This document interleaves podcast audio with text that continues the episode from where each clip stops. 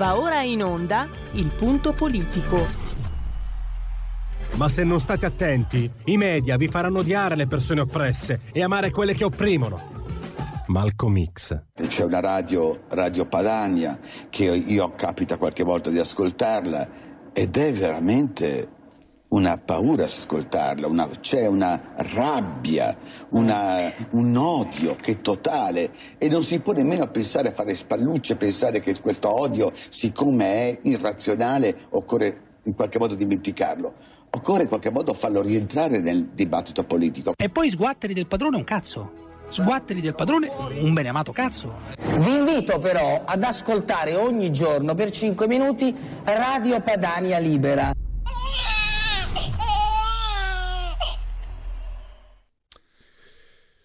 Io lo conoscevo bene, non è una citazione cinematografica, lo sarebbe, ma è una constatazione che si può fare con il nostro primo ospite, Giovanni Favia, che è un imprenditore, tra un imprenditore di successo nel settore della ristorazione. Posso anche dire che RPL gli ha portato fortuna perché la prima volta che i Bronco subito, no dai. Sumo. Dicevo, prima, l'abbiamo intervistato un po' di anni, abbastanza anni fa, e lui aveva appena avviato il, uh, questa sua attività imprenditoriale, molto giovane, credo non abbia neanche 40 anni, e ho letto che è arrivato già a sei locali, quindi e che però ci sono anche difficoltà per per la storia del Covid, ma quello magari sono informazioni che gli chiederemo direttamente.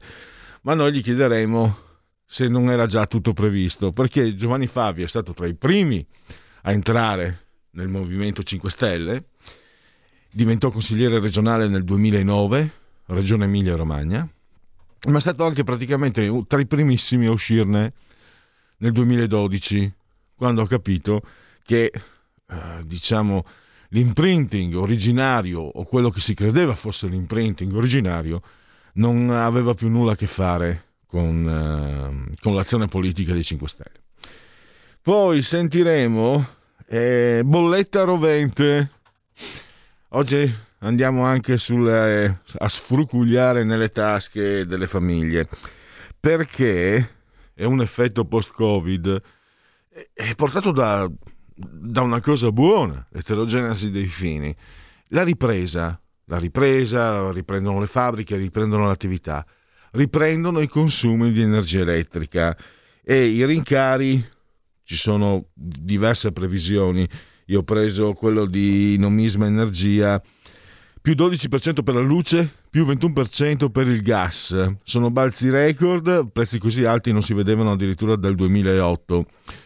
Il costo il costo eh, per famiglia media è di 284 euro l'anno e cancellati i benefici che erano stati eh, diciamo accumulati nel 2020 e ci sono appunto è causato dalla ripresa questo effetto negativo.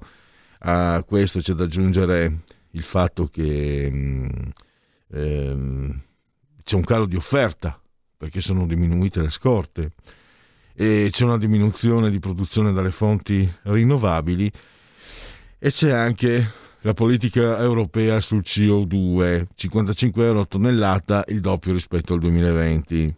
E anche il prezzo del petrolio, che è tornato a 75 dollari, e questo comporta manovre speculative che possono far salire la, la crescita inflattiva, l'inflazione, dai. Insomma, Mm, non, non, buone notizie, ma avremo Matteo Ballarin, che è presidente fondatore del gruppo Europe Energy, che ci spiega come stanno le cose da addetto ai lavori. E poi abbiamo ah, mm, aumenti anche in previsione vacanze. Eh, 996 euro per 10 giorni di vacanza e più 11% rispetto all'anno scorso. Proseguiamo nella scaletta con uh, Francesco Borgonovo, ritorniamo sulla vicenda di Cesare Battisti, lui lo chiama il terrorista Piagnone, e, anche però Francesco opera un parallelo tra le vicende di Rossano Calabro, dove era ospite eh, l'assassino, il terrorista assassino, e Santa Maria Capovetere, con quella vicenda di cui si parla così tanto. Giustamente ci si scandalizza, c'è una discrepanza che io rilevo. Ci si scandalizza, giustamente, quando uomini in divisa commettono atti del genere, perché rappresentano lo Stato. Se tu abusi della, della divisa, sei pericoloso per lo Stato stesso, per tutti, anche per chi magari dice eh, no ma sono dei delinquenti briganti, no, possono diventare pericolosi anche per te.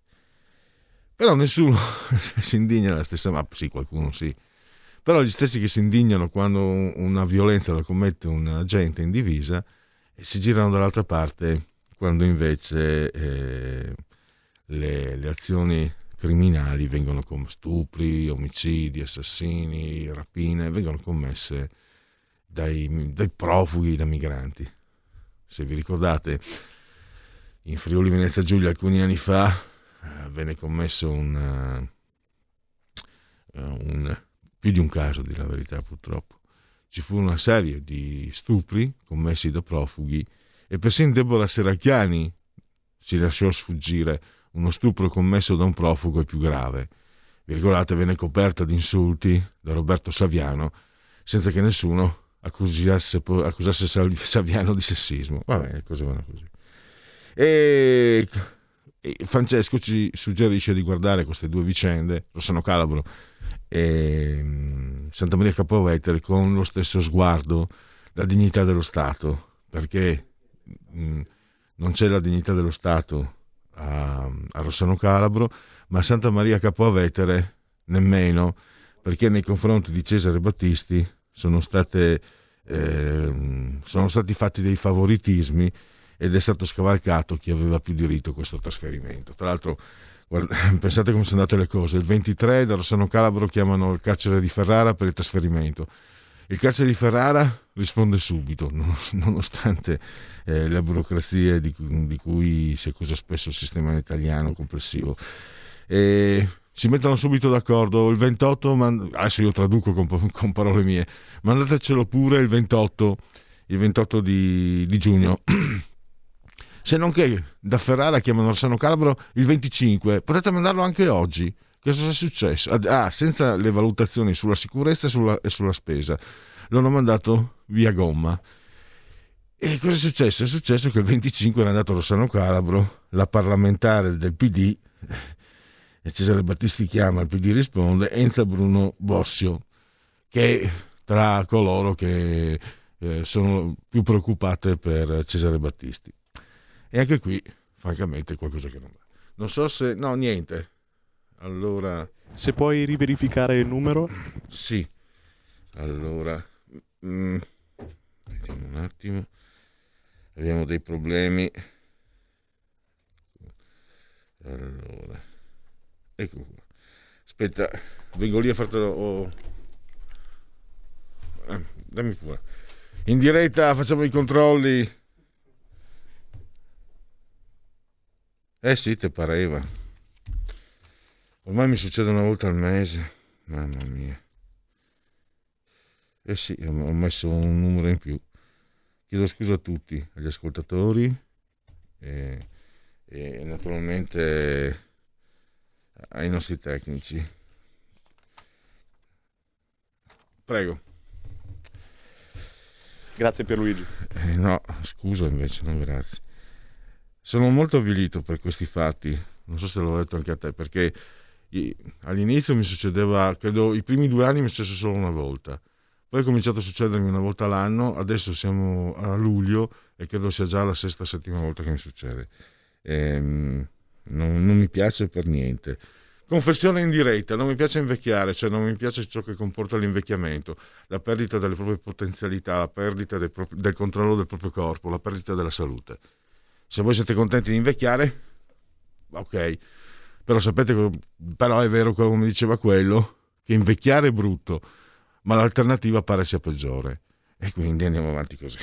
Dunque, Eh, scusate, ma lo faccio anche faccio un po' di, di numeri per prendere tempo, eh, perché adesso passiamo subito al primo. Ah, eh, abbiamo anche la rubrica con Francesca Corbella, stavo dimenticando, molto interessante, Largo ai bambini, si parla di emergenza educativa. Che cos'è, come si diagnostica e come si può curare. Eh, e poi Domenico Fuggiuele, per cui Parlamento, eh, sulla transizione ecologica e anche qui naturalmente eh, ringrazio i nostri tecnici per, ehm, per mm, il contributo che riescono a garantirci. Allora, ah, stavolta il numero giusto, ma è un segno, è un segno divino del, um, eh, di cose che evidentemente non devono andare come devono andare. Allora, vediamo. Allora, eh, allora, abbiamo allora, il nostro ospite Giovanni Favia, eh, ve lo vi ho già anticipato, imprenditore, imprenditore di successo nel settore della ristorazione. Mi sono permesso di dire, Giovanni, che l'abbiamo portato fortuna perché ci siamo sentiti anni fa quando lei aveva appena iniziato questo, avviato questa sua attività imprenditoriale e, e, parleremo anche di quello per i problemi che lei ha incontrato, ma prima di tutto eh, parliamo di quello che sta succedendo all'interno dei 5 Stelle, perché lo ricordo ancora, Giovanni Favi è stato tra i primissimi a entrare nel movimento di Beppe Grillo, è diventato consigliere regionale nel 2009 in Emilia Romagna ed è stato tra i primissimi a uscirne nel 2012. Diciamo che forse ci aveva proprio visto giusto. Innanzitutto benvenuto a Giovanni Favi e grazie per essere qui con noi. Buongiorno a tutti, grazie a voi dell'invito. E allora, credo che lei non sia rimasto sorpreso da questo scontro che c'è stato tra Beppe Grillo e Giuseppe Conte. Ma, um, in realtà lo scontro non si è ancora consumato del tutto.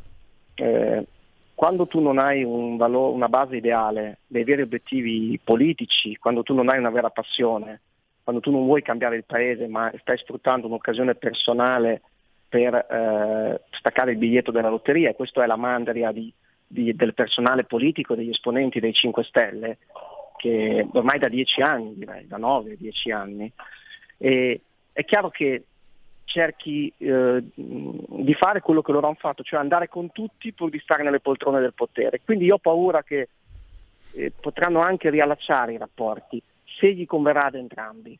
Ora c'è uno scontro narcisistico, un qualcosa io l'ho definita da uomini e donne, mentre prima pensavano solo ai soldi, adesso c'è un aspetto anche caratteriale.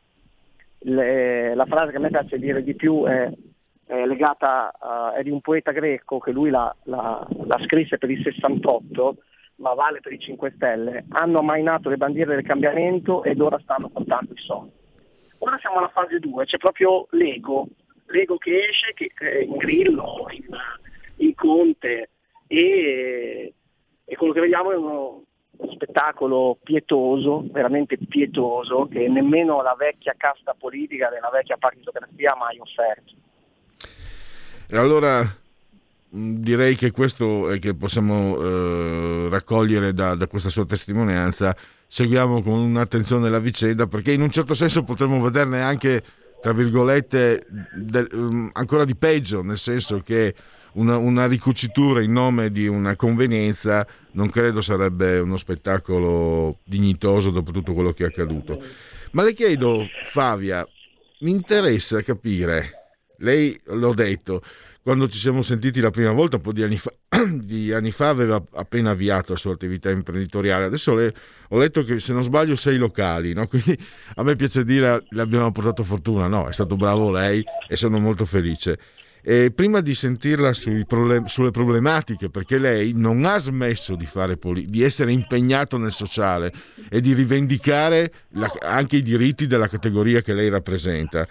Eh, però volevo chiedere, non c'è più spazio allora per fare politica al di fuori... Eh, no, eh, non c'è più possibilità di fare politica restando dentro la politica, secondo lei? Eh, intanto è importante che le persone facciano politica, è molto importante. E Eh, io ho dato, io ho, mi sette anni della mia vita li ho dedicati alla politica, ora mi sto dedicando a me stesso, alla mia famiglia, al lavoro e alla società in modo diverso.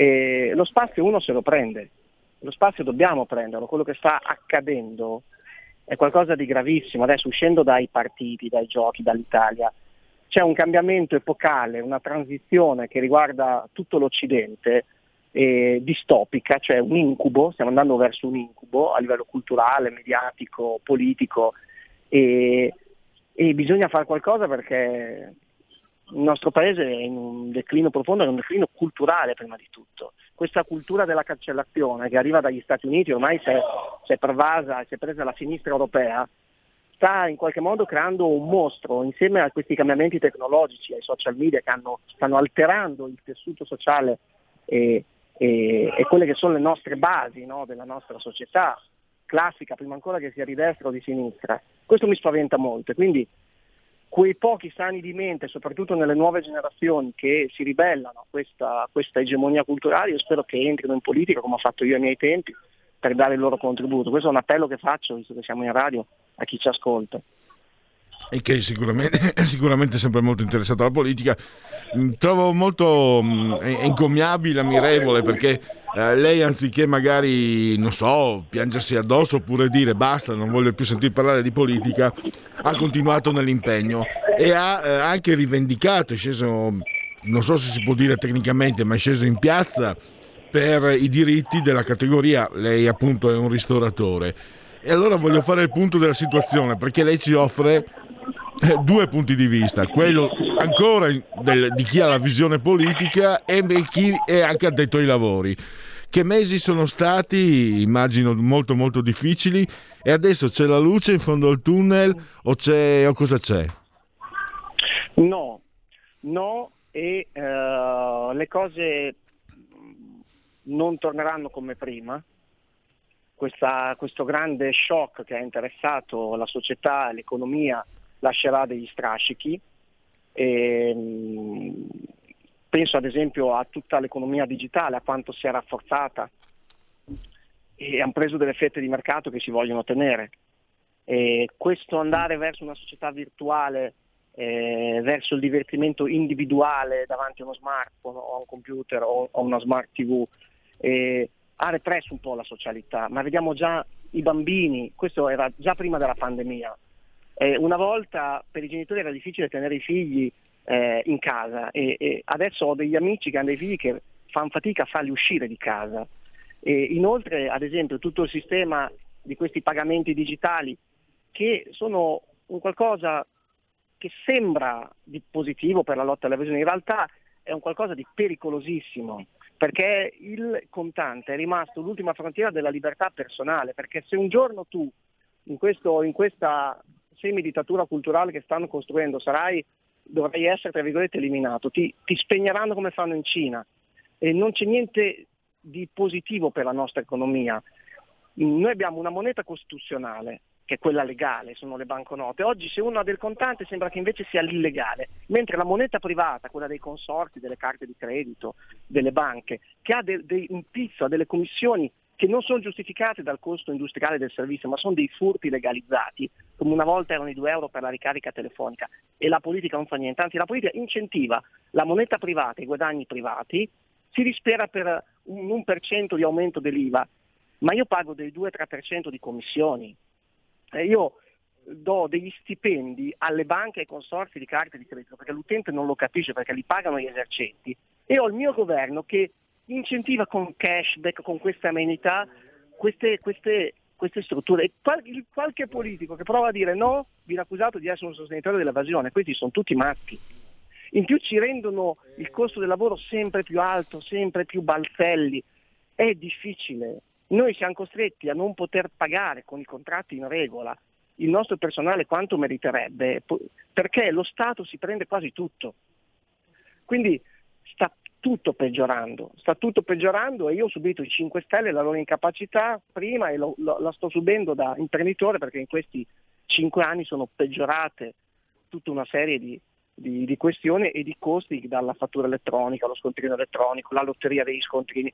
Tutte le volte dobbiamo pagare noi gli aggiornamenti delle nostre casse, dei nostri sistemi, il tempo in più che perdiamo, la formazione, le nuove licenze dei software, perché ogni volta che cambia qualcosa chi vende i software ci specula e sei costretto a fare una nuova licenza. Siamo stanchi. Siamo, adesso non riesci neanche più a, se una persona si vuole licenziare, siccome non si può più fare con la lettera, deve andare a, a, a farlo via digitale presso un sindacato, presso un CAF che ci guadagna e se il tuo dipendente si è licenziato e non ci va, tu sei costretto a continuare a pagarlo e se lo vuoi licenziare tu perché lui è sparito, non viene più a lavorare, devi comunque pagare un ticket, cioè almeno una mensilità perché fondamentalmente sei tu che stai licenziando. Quindi noi ci siamo trovati, grazie a queste leggi di questi idioti, dei dipendenti che sono andati via per loro scelta, che non si sono andati a licenziare. Questi sono i geni che abbiamo nei ministeri quando fanno una legge. E stravolgono tutto perché magari c'è qualche azienda cinese no, che si fa dare i soldi indietro dalle buste paga o fa firmare le lettere di licenziamento in bianco, hanno punito quel 99% di imprenditori onesti che non usavano questi, questi stratagemmi ma che di fatto ci hanno rimesso. Potrei continuare, guarda, per ora a raccontarti l'epopea che viviamo e che non, di cui non si parla mai in tv.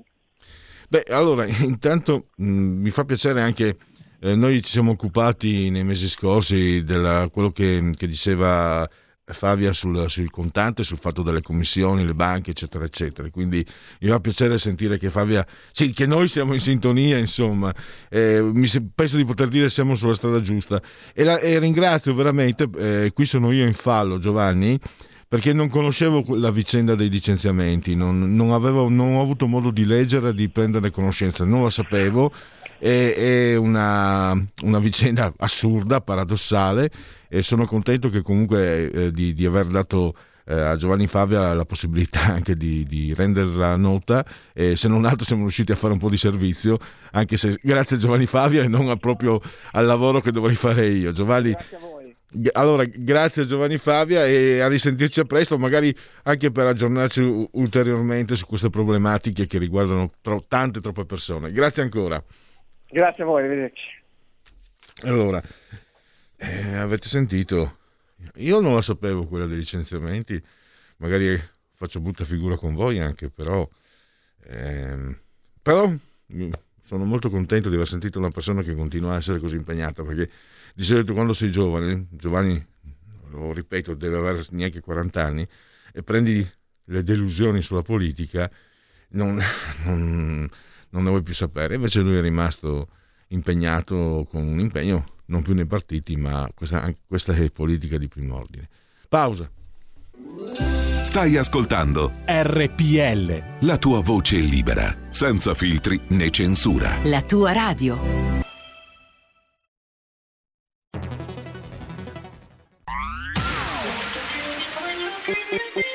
Un suono così non l'hai mai sentito, baby.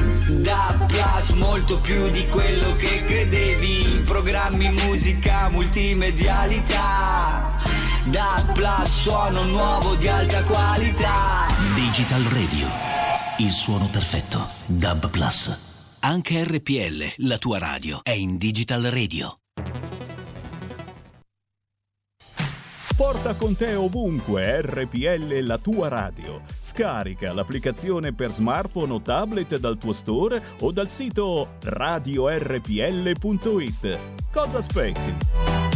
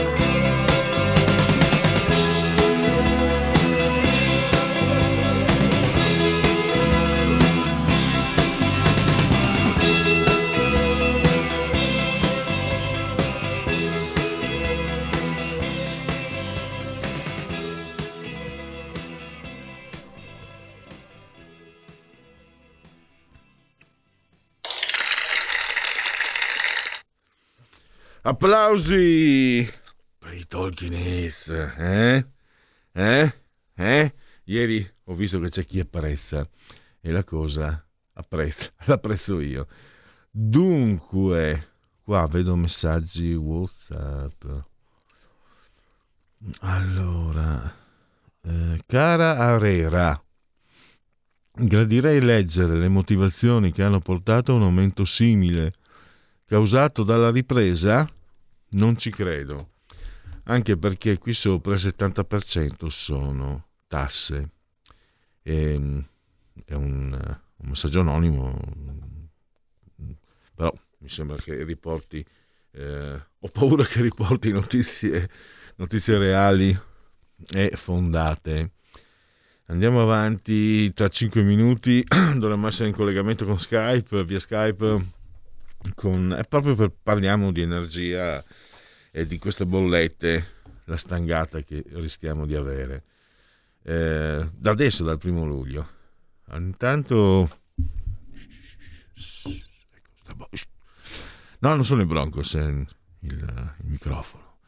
Allora, con due dosi si è protetti contro la variante Delta. L'apertura dell'ANSA. Ex detenuto sulla sedia a rotelle, anche la direttrice del carcere con il manganello. Secondo me erano drogati, hanno abusato di un detenuto con un manganello. Sospesi tutti gli indagati. Il Green Pass, cioè però, così, è una cosa che nasce dal buonsenso, però poi se intraprendi questo cavolo di, di, di professione che è giornalista, viene codificata deontologia, eccetera. L'attendibilità delle fonti. In realtà, parliamoci chiaro, è andato tutto in vacca con Tangentopoli, quando i giornali ci hanno propinato tante di quelle bugie. I giornali ci hanno raccontato quello che ci faceva piacere sentire. I politici, tutti ladri! Sì, ma, ma, no, ma anche no. Allora, con tutto rispetto, io mi auguro che sia andati, sia andati in fondo a capire, perché comunque questo signore, che merita tutto il rispetto del mondo, è un ex detenuto. Allora, per esempio, vorrei capire perché sei detenuto, che razza di crimine hai fatto, che delitti hai commesso, per capire un pochino se sei se è possibile che tu mi racconti la verità o la bugia. Quindi, quindi, prima di riportare alla luce una testimonianza così gravissima, così grave, io spero che siano andati a scavare. Quando ho cominciato io a lavorare, come si dice a fare questo mestiere, ormai sono 24 anni, dalla redazione della Padania mi avrebbero detto, Pelle, eh, aspetta un attimo, aspetta che verifichiamo, eh, prova a sentire in giro, prova a vedere, perché insomma in mezzi io ero un, co- un collaboratore, non lavoravo in redazione tra l'altro, magari qualcuno mi avrebbe anche suggerito di, di appellarmi a un legale, questo non so, non, per, per, essere tutelato da eventuali eh, bugie di, questo, di questa persona. Qui invece vedo, ma non è solo l'Ansans che ha fatto tutti in prima pace. Per carità, eh, non, non, c'è motivo per pensare che abbia detto bugie, ma dovrebbe esserci motivo per andare a verificare che non le abbia raccontate. Que- per qualsiasi fonte, qualsiasi. Tanto più quando vengono asserite eh, informazioni, dati così gravi, gravissimi, ripeto. Per giunta un ex galeotto, quindi anche una, una persona che potrebbe avere delle, risenti- delle motivazioni di risentimento personale. E sulla sedia a rotelle magari si è detto bugie, poi non, non, avrà comunque una detenzione, quindi può darsi che abbia avuto eh, desiderio di vendicarsi per dei torti che avrà subito, non lo so. So che questo modo di questo tipo di, di informazione, questo modo di fare informazione, mh, mm, non c'è che piaccia o non piaccia, non mi convince. Credo, non mi piace che la maggior parte delle persone poi diano per scontato. Così per carità, se una ragazza eh, dicesse ah un africano mi ha violentata molti anche di, di noi di ascoltatori oh, okay, i migranti eh, beh, la rubrica mai più senza. E invece anche lì quando un'informazione è così grave. Erano scusate pensieri a voce alta. Tra poco ci mettiamo in collegamento. Ah lo abbiamo già. Perfetto. Allora saluto Matteo Ballarin che è fondatore e presidente del gruppo Europe Energy. Benvenuto Matteo, grazie per essere qui con noi. Salve, buongiorno a tutti. Allora, parliamo di questa, di questa stangata che ci aspetta nelle bollette. Luce e gas, rincari mai visti, forse provocati addirittura dalla, dalla ripresa che ha aumentato i consumi eh, provocati dalla, dalla diminuzione delle, delle, de, delle, scorte, provocati insomma, ah, innanzitutto cosa dobbiamo aspettarci nella bolletta di, di questi giorni? Un bagno di sangue.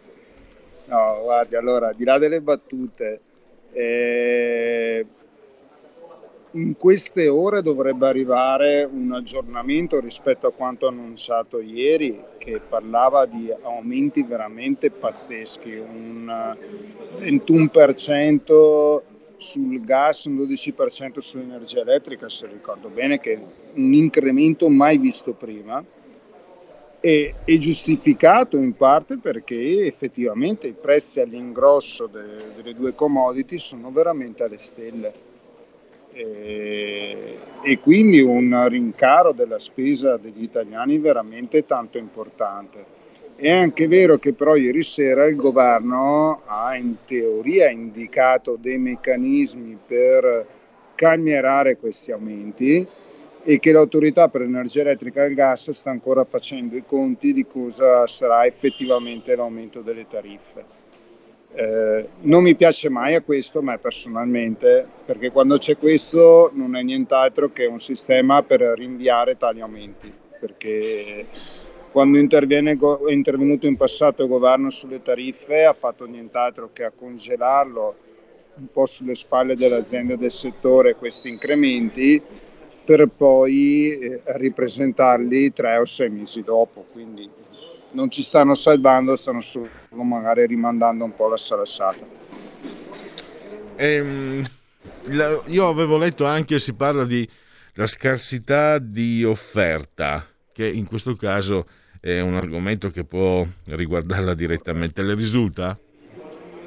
Allora risulta eh, soprattutto eh, per quello che riguarda il gas, facciamo, vale la pena anche fare una puntualizzazione. Se c'è poco gas e il gas costa tanto, buona parte dell'energia elettrica viene prodotta con centrali a turbogas perché le rinnovabili non sono ancora sufficienti per garantire il fabbisogno nazionale. Quindi un gas alle stelle ha un impatto sia sulla bolletta del gas ma anche sulla bolletta dell'energia elettrica. E c'è un meccanismo geopolitico importante in gioco in questo momento e, e che vale forse un po' la pena eh, considerare. Mm. La Cina e i paesi dell'Asia stanno in generale sono più avanti di noi con la ripresa e la domanda di gas di quei paesi è veramente alle stelle. Tanto è vero che sui mercati, eh, diciamo all'ingrosso, quelli riservati ai grandi trader, a Gazprom, a queste società, i prezzi in Asia sono molto più alti che in Europa, dove già sono alle stelle.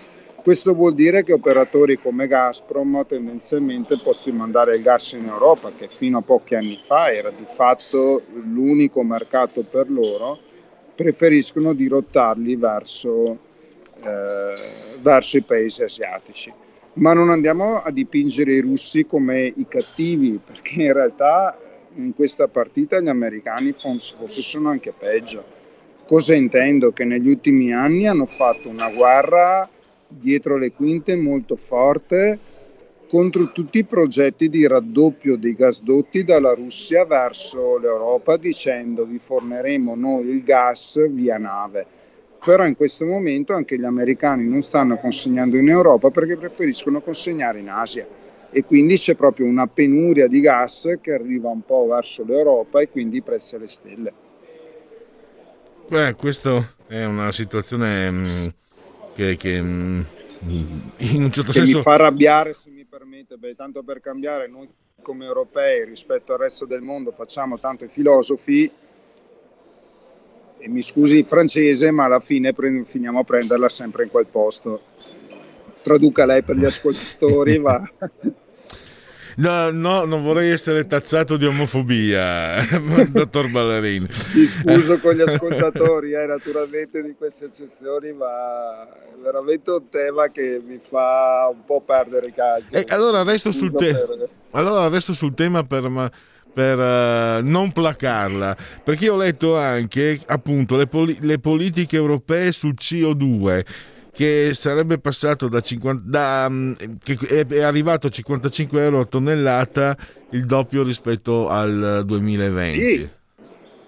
Cioè, siamo gli unici a aver firmato il protocollo CO2 in tutto il mondo. Ci facciamo le regole per autopunirci. Gli Stati Uniti non lo, non lo vogliono firmare, Eh, l'Asia, ma figurarsi, e, e noi ci, auto, eh, ci autopenalizziamo.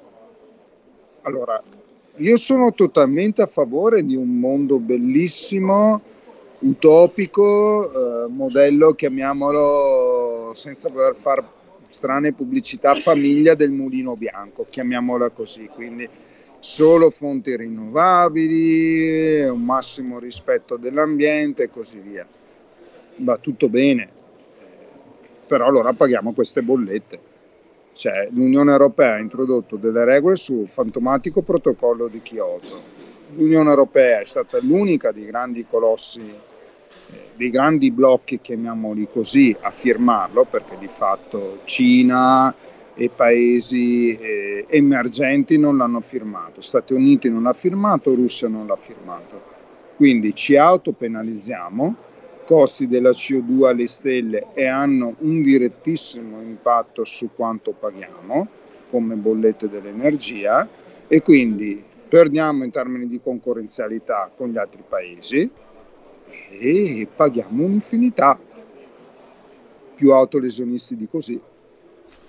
No, mi ha fatto venire in mente, mh, Ballarin, un libro che avevo letto, pensi, credo fosse il 2002, quindi un po' di annetti fa. Mario Giordano, tra i tanti libri, uno dei primi che ho letto, si chiamava il libro L'unione fa la truffa e spiegava i meccanismi che governano l'attività, per così dire, politica. E spiegava come fosse proprio eh, diciamo apertis verbis, apertamente, se cioè era quasi ufficiale la figura del lobbying, dei lobbisti, che per conto delle multinazionali esercitavano pressioni, non dico come, non dico dove, nei confronti dei governanti di Bruxelles per eh, emanare leggi di un certo tipo.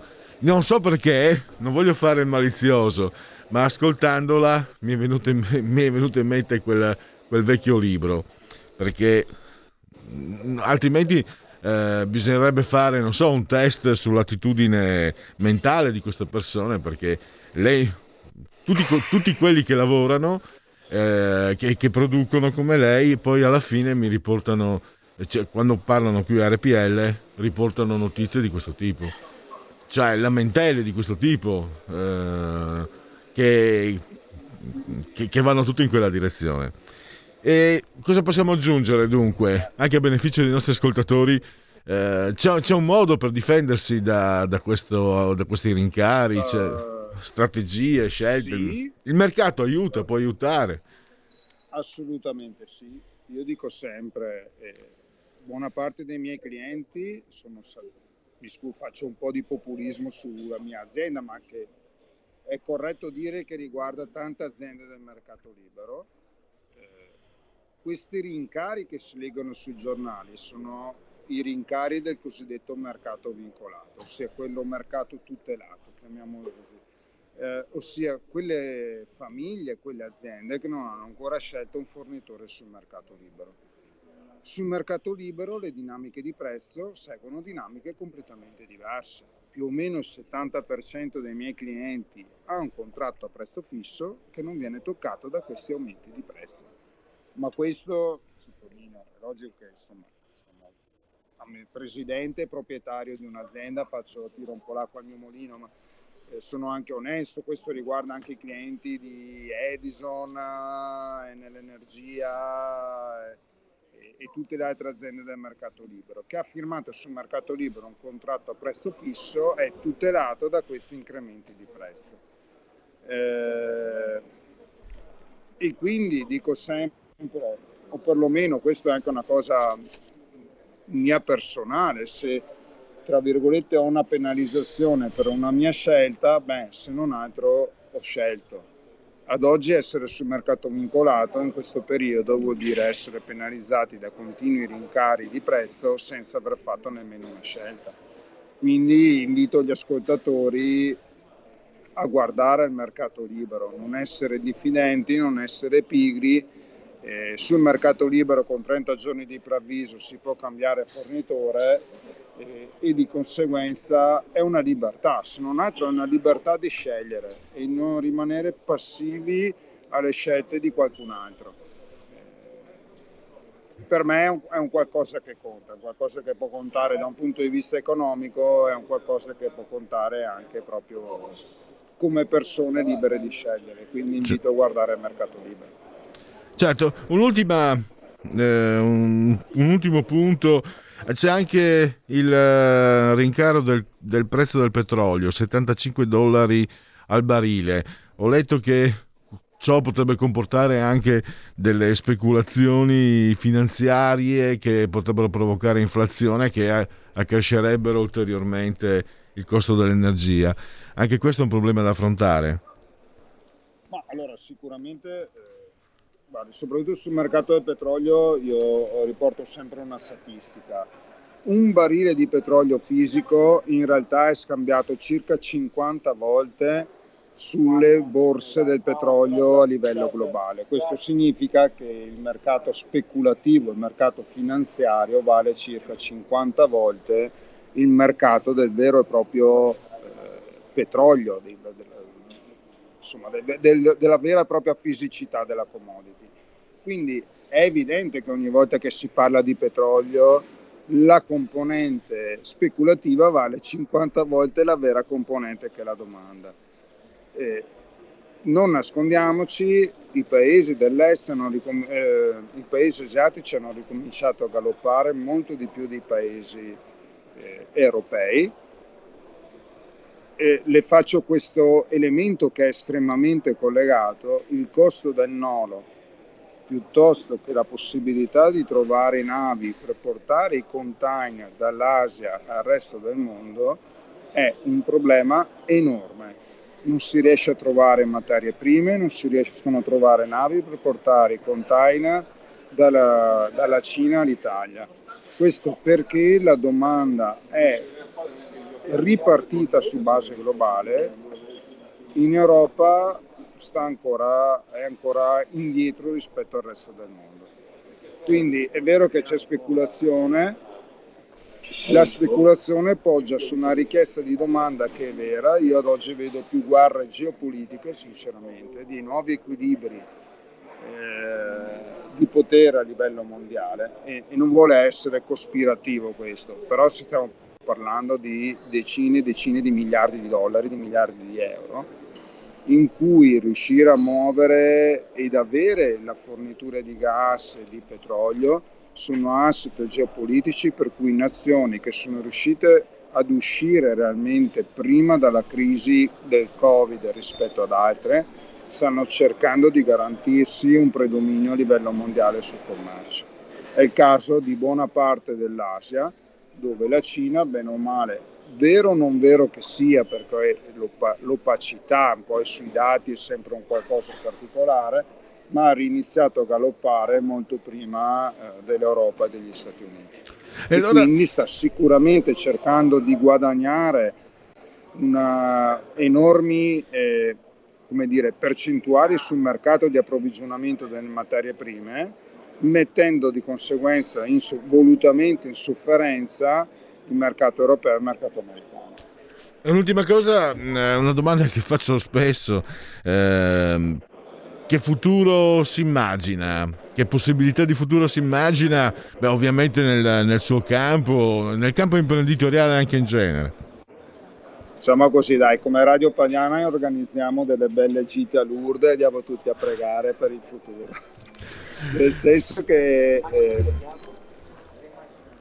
nel mio campo eh, a me piace la volatilità e quindi voglio dire non avere scenari fissi è un qualcosa che mi entusiasma da un punto di vista imprenditoriale, però mi rendo conto che è una mia singolarità.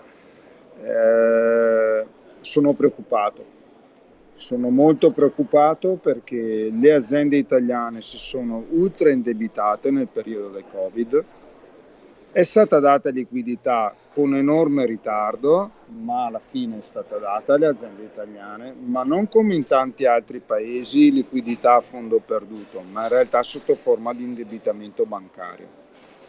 E, e prima o dopo, e purtroppo è facile il prima, eh, le aziende dovranno iniziare a cominciare a ripagare questo debito, ma in realtà le aziende hanno usato questo debito per coprire i buchi di bilancio di quest'anno, per pagare i fornitori non per creare, tra virgolette, nuova ricchezza. E quindi quando dovranno ripagare il debito si troveranno in profonda crisi. E questa cosa mi preoccupa veramente tanto. Veramente, veramente tanto. Ehm, eh, chiudiamo così con... Uh dai, una bella giornata di sole, guardi, mi trovo a Sorrento per una convention di un'associazione di categoria, oggi è una splendida giornata di sole, quindi dai, concludo guardando un buon weekend come diceva il poeta, soleggiato rilassante per tutti. Carpe diem, come diceva il poeta. Esatto. yes. No, sono troppo disfattista, quindi godiamoci. No, presente, beh, eh, no comunque, eh, dottor Ballarin, eh, eh, il realismo prima di tutto. Poi, secondo me, sugger- se, se, vale, per carità non vale niente a mio parere. Lei ci ha dato però una dritta, ce l'ha data.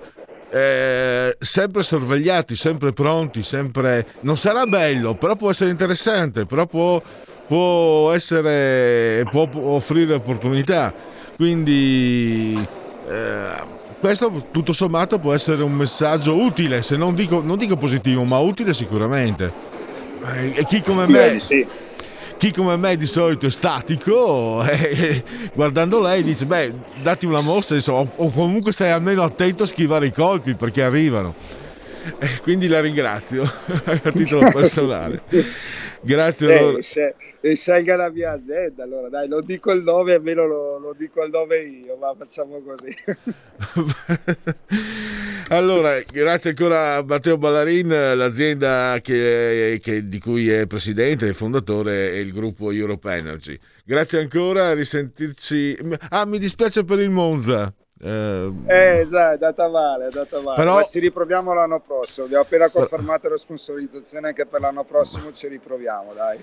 Però Matteo, eh, a me dispiace, ma mio papà era, de- era della provincia di Venezia e, e ho gioito, ho gioito Ah, per... per- eh, allora sì, vai, vai. Io sono veronese in realtà, quindi viva la sponsorizzazione sportiva. ma il mio Bonellas eh, Vabbè, ha fatto ha fatto l'ennesimo buon campionato, quindi va bene così. Fatto- E faremo il derby con E, Venezia. e Gio- eh, esatto, bellissimo. E Giorginio è stata una scoperta del Venezia, che è il giocatore italiano forse di maggior pregio in questo momento, è stata una scoperta del Verona, dell'Elas. Esattamente, esattamente, è vero. Perfetto, beh, me consoliamoci col calcio. Grazie ancora Matteo. Esatto. Grazie ancora Matteo Ballarin. Grazie, arrivederci. Allora, eh, come diceva, c'era un- andavano i, magari c'erano i, quei libretti con le vignette, eccetera. Carpe diem, trotas gnam. Che stupidaggine, però mi faceva ridere. Una stupidaggine assurda. Allora, sto, sto cegliando per... Si può andare già all'intervallo? Devo intrattenere gli ospiti ancora per un minuto, 30 secondi? Ah beh, intrattenere, do informazioni, sono qua per quello. Eh, oh, ma basta con questa qua, l'ex signora Inzaghi, non la posso vedere, Dio mio. Uffa. Chi se ne importa? La TV stupida, la TV, la TV macaca.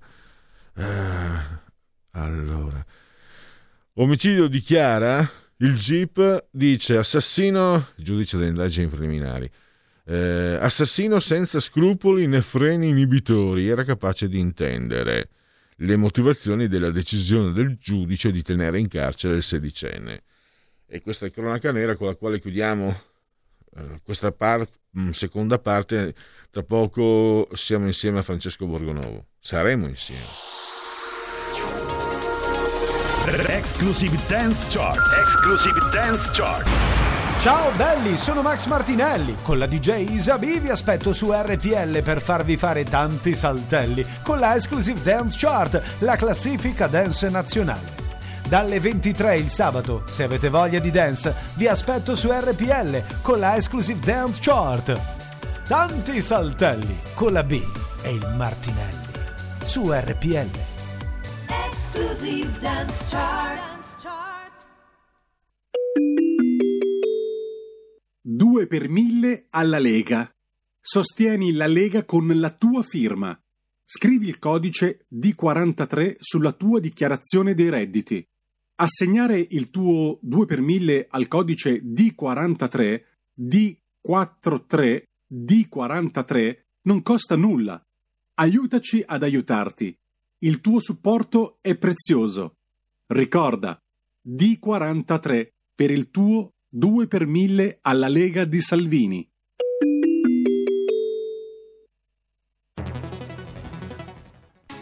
Futuro appartiene a chi fa squadra. Le radio italiane si uniscono per giocare la partita da protagoniste. Nasce l'app Radio Player Italia. 140 stazioni in una sola rete.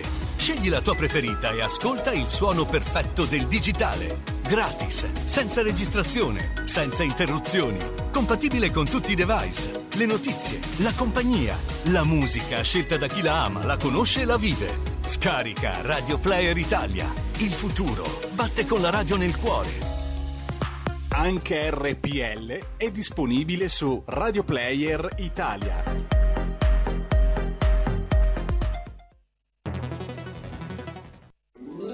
Stai ascoltando RPL. la tua voce libera, senza filtri né censura. La tua radio.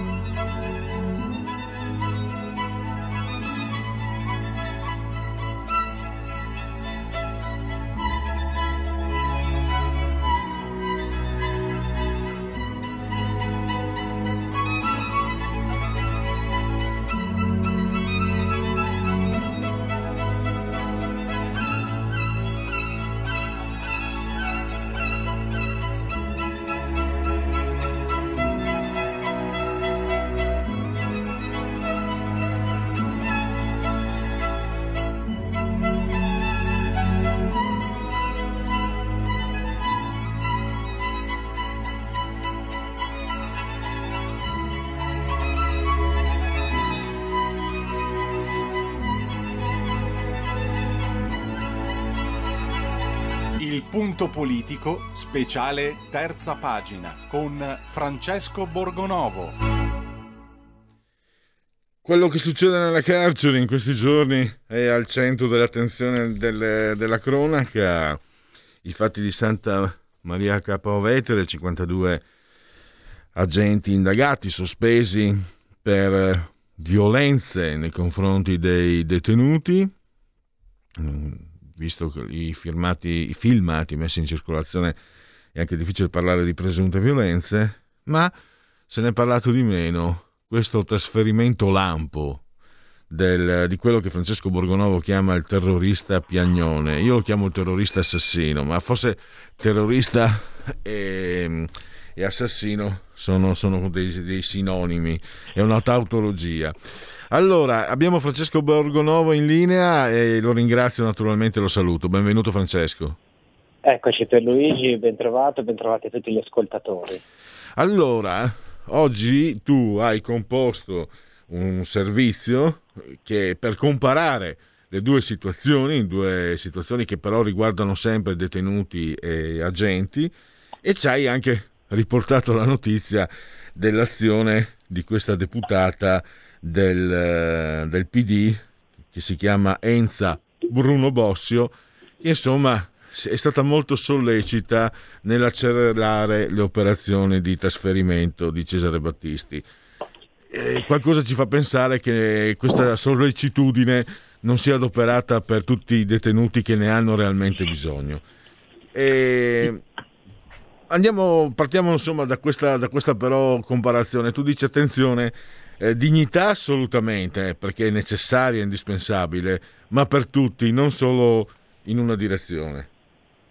Sì, perché ovviamente quando si vedono le immagini di quello che è successo a Santa Maria Capoavetere, eh, eh, non è che si può restare indifferenti, no? Cioè ci sono delle persone che sono state picchiate, eh, cioè uno che è in carcere eh, non è un, un condannato a morte o uno che per il solo fatto di stare in carcere deve essere torturato, non funziona così in uno Stato di diritto, eh, grazie al cielo, perché poi, sai, eh, nella vita ci sono anche quelli che stanno in carcere ingiustamente, ci sono, insomma, ci sono un sacco di situazioni, quindi è giusto che sia garantita il rispetto e la dignità anche dei detenuti, persino di quelli che hanno commesso cose atroci, anche se ci, dire, è difficile no?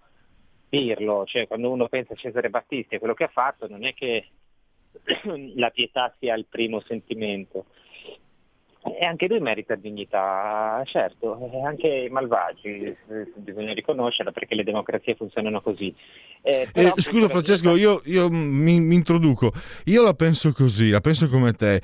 Eh, io ci tengo sempre a- ad aggiungere perché uno Stato che se ne approfitta di un detenuto è uno Stato della quale neanche tu puoi fidarti.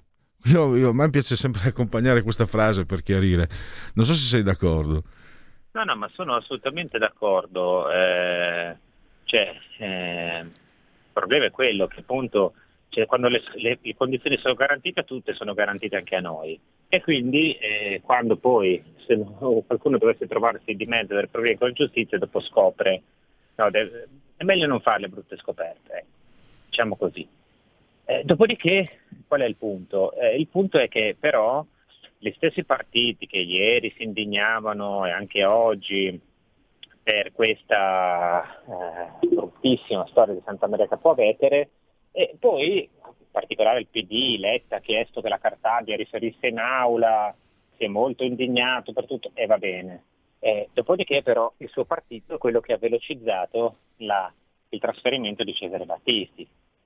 Allora, eh, il punto qual è?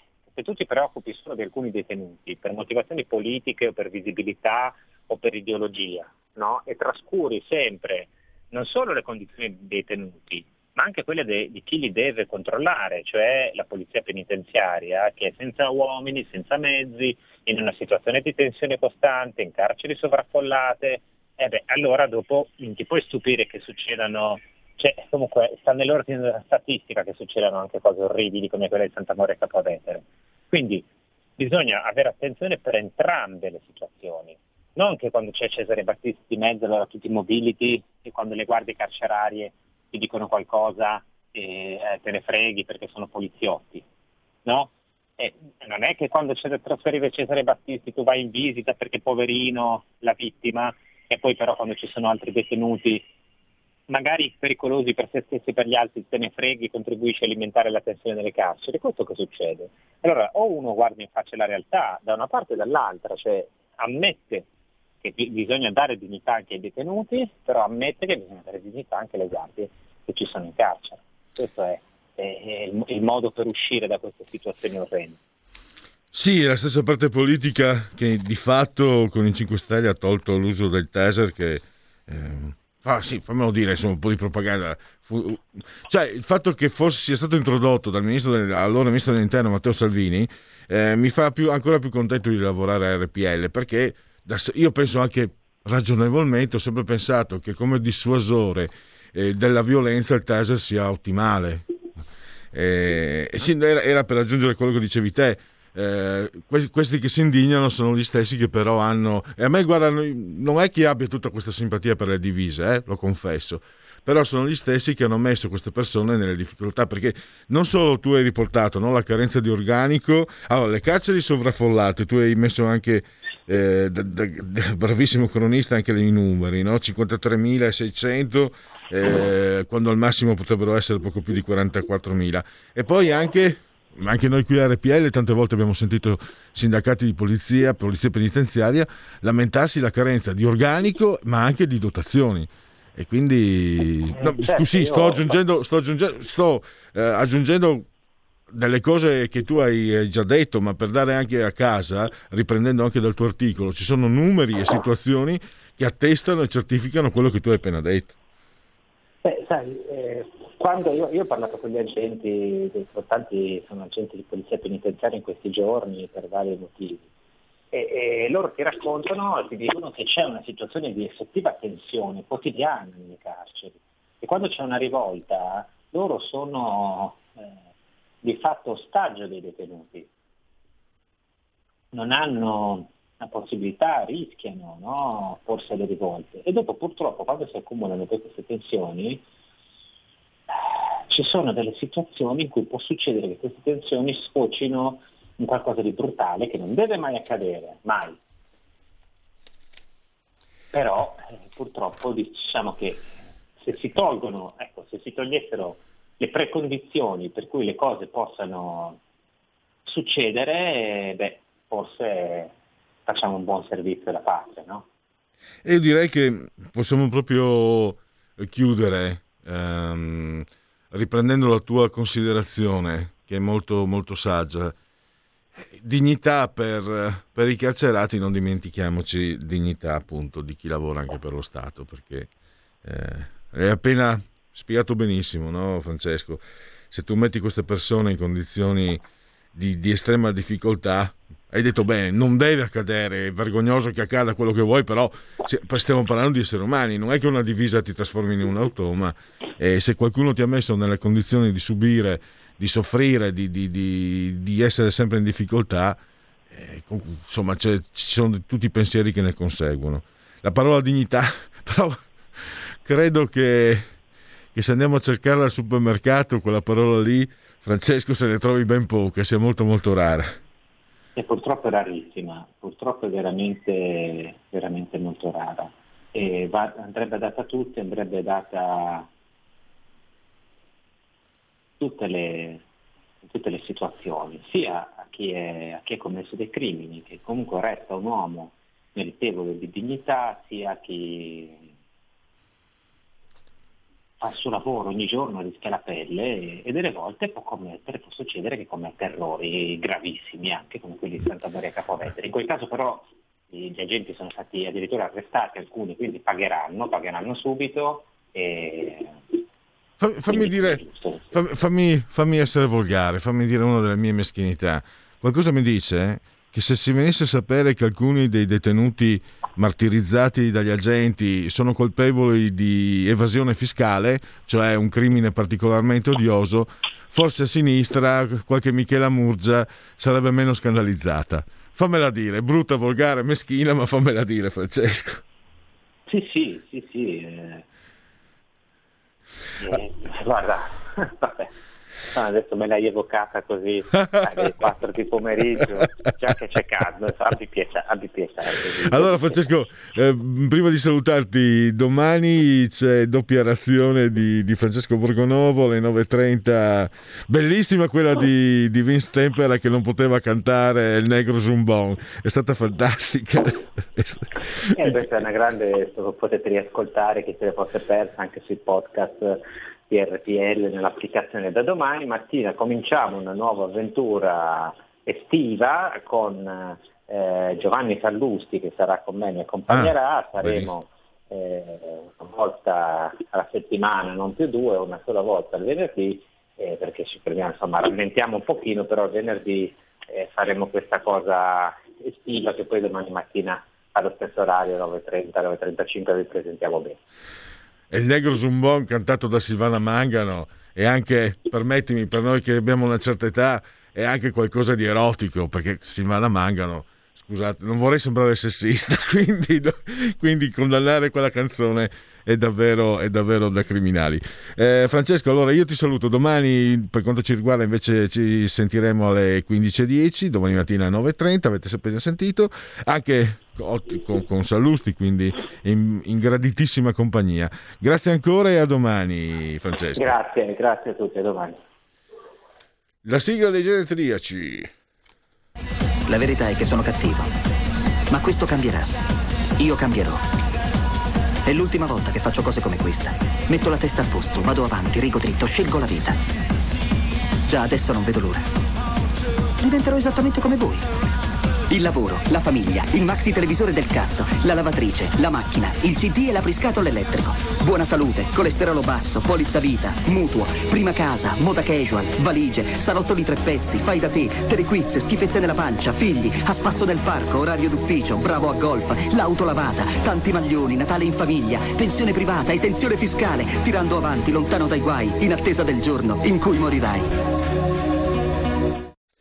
Tratto da Trainspotting, un film così anarcoide e nichilista che non hanno quelli di sinistra, nonostante sia spostato verso certi indirizzi che sono più tipici della sinistra, comunque un film che a me è piaciuto tantissimo.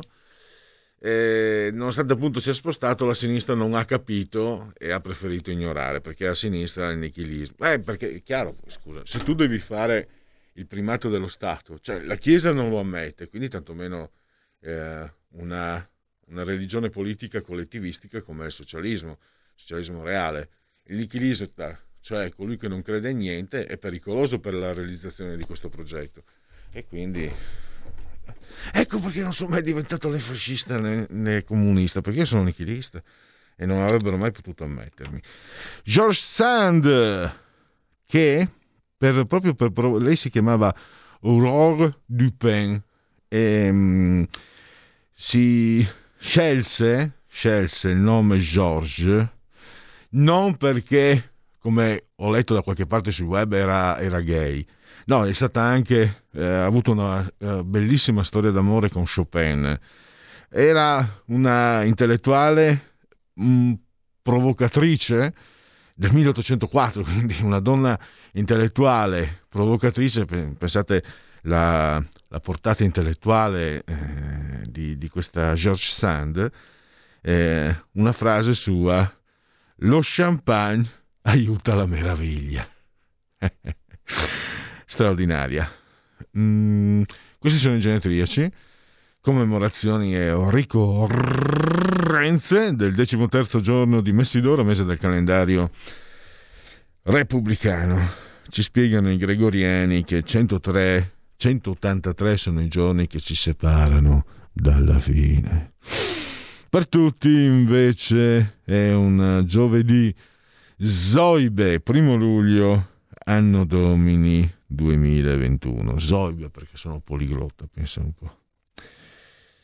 Eh, dunque, un altro genetriaco, Charles Lawton, un attore dei tempi che furono davvero, è stato anche regista, ehm, ha avuto tre nomination, un Oscar, lui era nel, eh, in quel film sul Bounty, credo ci fosse Marlon Brando, lui era il capitano Blig, quello cattivo, quello odioso. Grandissimo attore. eh. Poi Leslie Caron, un americano a Parigi. Poi abbiamo Claude Berry, regista e sceneggiatore francese, Germinal, ha avuto anche un Oscar per la sceneggiatura. Poi abbiamo Oh, se eh, Sidney eh, Pollack, di origine ucraina tra l'altro. Vediamo sabato cosa combinano gli ucraini. I milanisti chiamano Shevchenko, sabato si aspettano cose da, da Inghilterra. È sabato mi sembra sia Inghilterra-Ucraina. Ma Sidney Pollack è stato davvero, un atto- secondo me, un regista coi fiocchi. Pregevole anche la, la sua interpretazione anche in Eyes Wide Shut, l'ultimo film del regista di Odissea nello spazio. Allora, eh, ha, vi- ha dunque ha avuto sette nomination all'Oscar, ne ha 22. Ci sono diversi film da ricordare. A me, non so, posso dirvi, Corvo Rosso non avrà il mio scalpo, che fa parte un po' della nouvelle vague del western anni 70, con Robert Redford ovviamente. Eh, orribile, orribile la, la traduzione in italiano. Mm, l'originale era Jedediah Smith, che è un personaggio semileggendario, forse è vissuto sul serio, forse no, nell'America dell'Ottocento. America inteso come Stati Uniti. Karen Ziegler, in arte Karen Black, un'attrice molto brava, se mi permettete si vede che oggi è il caldo, molto sensuale, una nomination ma zero Oscar. Beh, non è il caldo, la sensualità è un ingrediente che ha offerto al proprio pubblico Blondie, Debbie Harry, Otto Glass, che eh, entrò con turbante nell'immaginario collettivo di noi adolescenti di metà anni 70, fine anni 70, a dire la verità. Che è anche una storia particolare che pensavo fosse, fosse falsa, invece è vera. Lei a un certo punto, al culmine del successo, perché fine anni 70, primi anni 80, eh, altro che quella, quella che è venuta dopo che non vale una pipa di tabacco che Madonna. Lei era veramente celebre, ma era anche bellissima, insomma, no? E sparì perché il marito, mh, il compagno marito, ebbe dei grossissimi problemi di salute e lei per stargli vicino lasciò le- completamente le scene per anni. Eh, poi credo che poi alla fine si siano separati o sia morto, non lo so. Comunque una storia di quelle un po' ottocentesche. Il figlio del vento, nove ori olimpici, eh, un argento, Carl Lewis. Io mi ricordo, l'ho visto, era, era agosto, ho, ho visto tutte le gare di tutte, tutte le discipline, 84, erano alle 3 di notte perché mh, erano le Olimpiadi di Los Angeles. E vedere correre Carl Lewis, devo dire che era davvero uno spettacolo emozionante. Ah, ah, ma allora proprio è il giorno. Ah no, scusate, questo è il fratello, è Patrick. Quello che, no, pensavo io un attimo, ho visto McEnroe. Quando eh, Patrick McEnroe, che è stato un tennista un po'... nel 91 raggiunse la semifinale degli Australian Open. E eh, suo fratello John McEnroe commentò. È arrivato in semifinale il McEnroe sbagliato. Pensate che famiglietta. Poi ah è diventato un intellettuale l'intellettuale progressista con la sesta Pamela Anderson. Uh, che bei pensieri che ha. Ma due bei soprattutto ha due pensieroni questa è una battuta volutamente volgare come volgari le, le uscite di questa signora. Cioè sei diventata famosa per le tette perché hai mostrato le tette per giunta gonfiate di plastica. E cosa vai a fare l'intellettuale? Cioè senza aver fatto tutti i, tutti i passaggi necessari perché dovrai emendarti dall'essere come Isabella Ferrari si chiama quella che diventa famosa perché mostra le tette in vacanza al mare di Vanzina nell'82 e poi vuol fare la, la, non solo l'attrice brava ma anche l'intellettuale. Bambina vai per i gradi quando lei provò io ho se non sbaglio sul Maraghetti ho la, la recensione di un film con, dove lei comincia a fare l'attrice impegnata è un modo di dire che appartiene al cinema, me l'hanno detto persone del cinema. È una cagna mm, che non ha lo stesso significato nel linguaggio di tutti i giorni. Se io dico a una donna sia una cagna è molto offensivo. Nel cinema invece significa, ha un significato più preciso, più delimitato, cioè non sai recitare, sei completamente eh, negata alla, al lavoro recitativo. Non solo ha continuato, ma si è permessa anche di diventare un intellettuale. D'altronde Michela Murgia, Michela Murgia, Michela Murgia, Michela Murgia. Poi abbiamo a Max Calderon che eh, dalle mie parti di Portoruaro, un esploratore, attraverserà il record per la traversata del Sahara, non so adesso quante ore, giorni.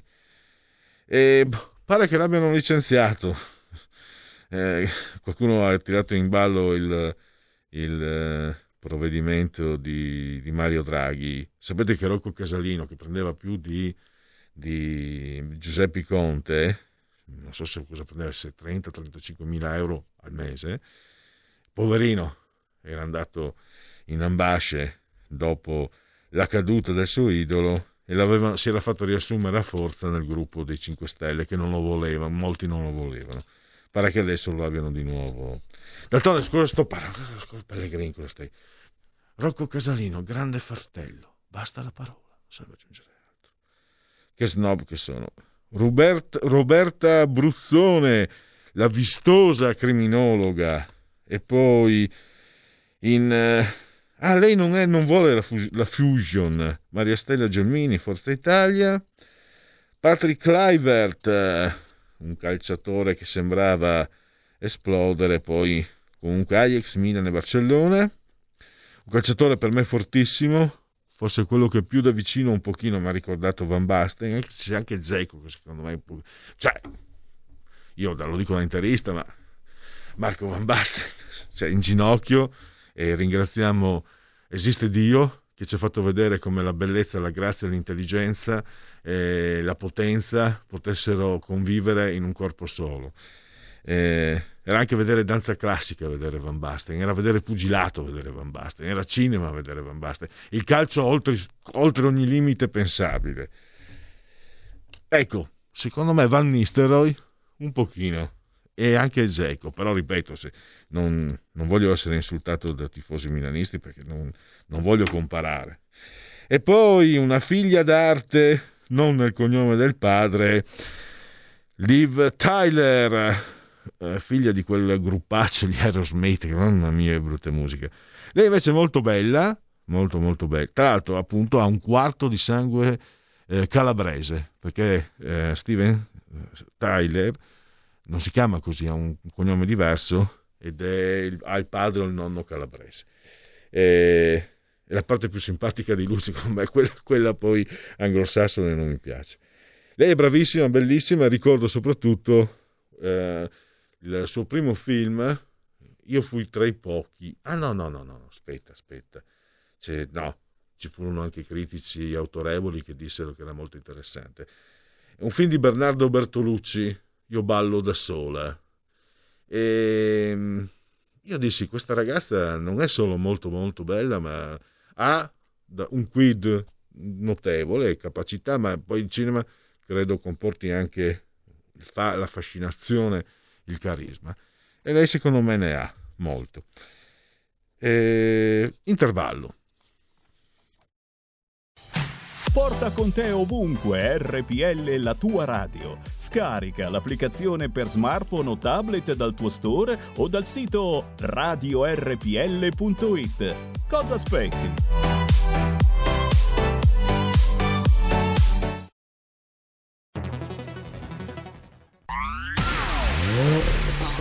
Auto nuova fiammante col suono nuovo È il Plus che si sente a tuono La provi e senti subito com'è che va DAB Plus la tua radio migliorerà Digital Radio.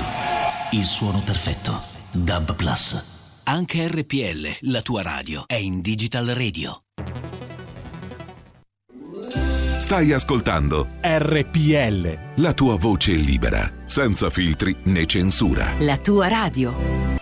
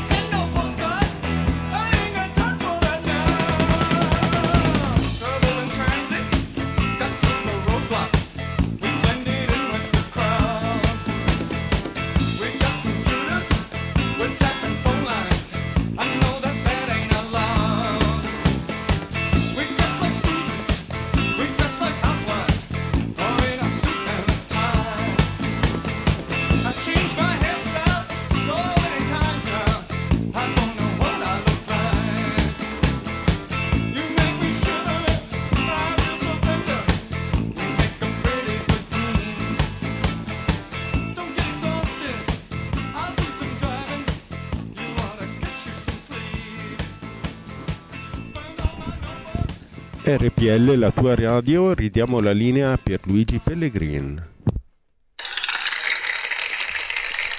Applausissimi per le teste parlanti di David Barney, Talking Heads e naturalmente anche applausi per eh, Stefano e Federico, saldamente assisi sulla tolla di comando in regia tecnica.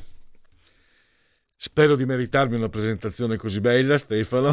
Ti ringrazio perché Assolutamente sì. stavo pensando, stavo pensando, ma aspetta, chi, chi- chi sta arrivando adesso? perché è stato veramente bello. Vabbè, cercherò di essere all'altezza.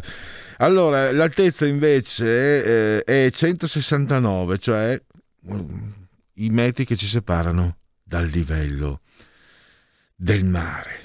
Cosa mi dice la temperatura interna? 24 gradi centigradi. Cosa mi dice quella esterna? Eh, dovete aspettare un secondo che poi ve lo dico. Intanto vi ricordo che siamo nel decimo terzo giorno di Messidoro, mese del calendario repubblicano. Siete sintonizzati su RPL Radio, la vostra voce. Chi si abbona a RPL campa oltre cent'anni. Meditate, gente, meditate. Le 16.35 vuol dire che siete in simultanea. 30 i gradi centigradi sopra lo zero esterni. L'umidità è 33% e la pressione è pari a 1010 millibar. E io, che non sono contento, se, se- se non sono scontento, devo dire che invece oggi, lo diceva Federico, è una giornata meravigliosa, anche vedo qui. Io odio tra l'altro il caldo, quindi voglio il freddo, la neve, la pioggia, il ghiaccio, la nebbia, tanta nebbia. Amici meridionali, lo so, avete anche ragione magari, eh? però la nebbia è il primo ricordo verbalizzato che ho io nella mia mente. A, a Porto Gru, a Bagnara di Porto Gruaro, mi ricordo eh, questa immagine, avrà avuto neanche tre anni, credo fosse fine ottobre, tra ottobre e novembre, mi ricordo il giorno prima sole, anche un bel tepore eh, nonostante l'autunno avanzato, e ricordo il giorno dopo, per la prima volta, esco, ero della nonna, dalla nonna paterna, in campagna, in piena campagna, esco, boh, la nebbia. E ho ancora nella testa, per questo parlo di ricordo verbalizzato, si vedeva appena appena il sole sullo- in alto e si vedeva si vedevano i rami si vedeva un pioppeto un pioppo che, che faceva capolino da questa nebbia. Quindi mi dispiace amici meridionali avete ragione voi è tutta la vita però a me la nebbia piace io non potrei stare. Però nonostante ciò oggi mi sento di dire che è una giornata meravigliosa perché almeno qui a Milano è, ventila- è, molto, è calda, 30 gradi, ma è ben ventilata, si sta bene. E quindi il mio abbraccio ancora più forte, forte, forte, forte eh, nei confronti della signora Angela, Carmela e Clotilde. Loro ci ascoltano dal canale 740 della TV, 740, 740.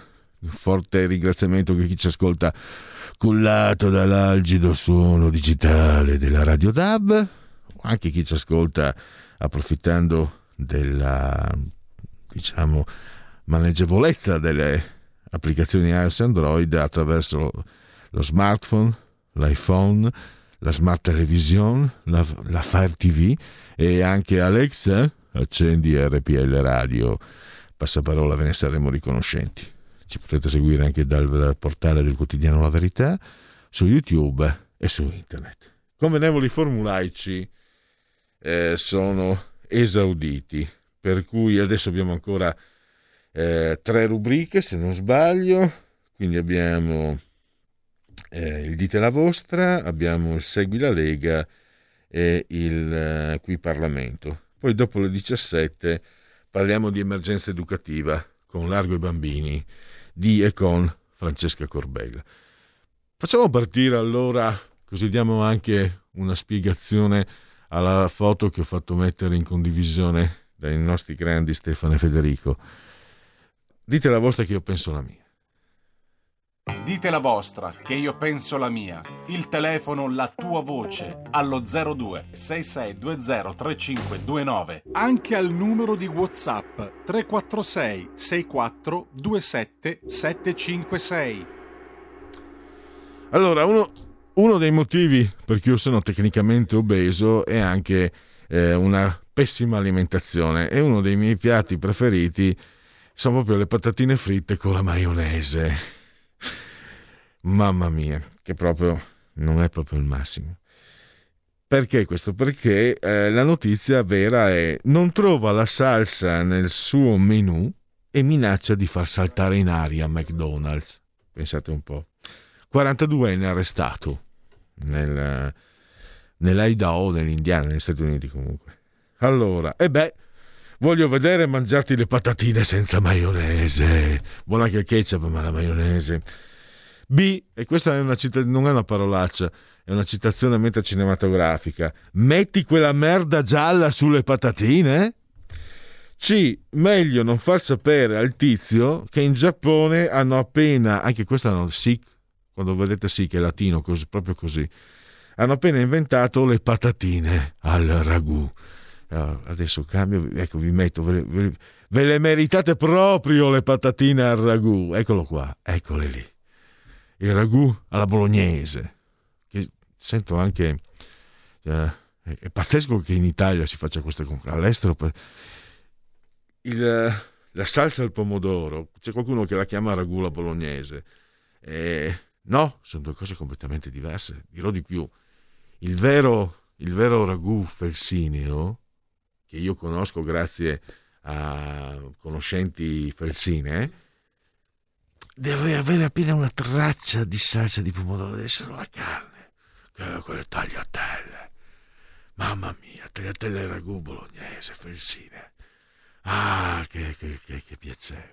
Anche se devo dire che, eh, vedete com- come sono eh, primitivo nel cibo, pane e salame. Pane e salame. Soprattutto il vostro, cioè no vostro di voi.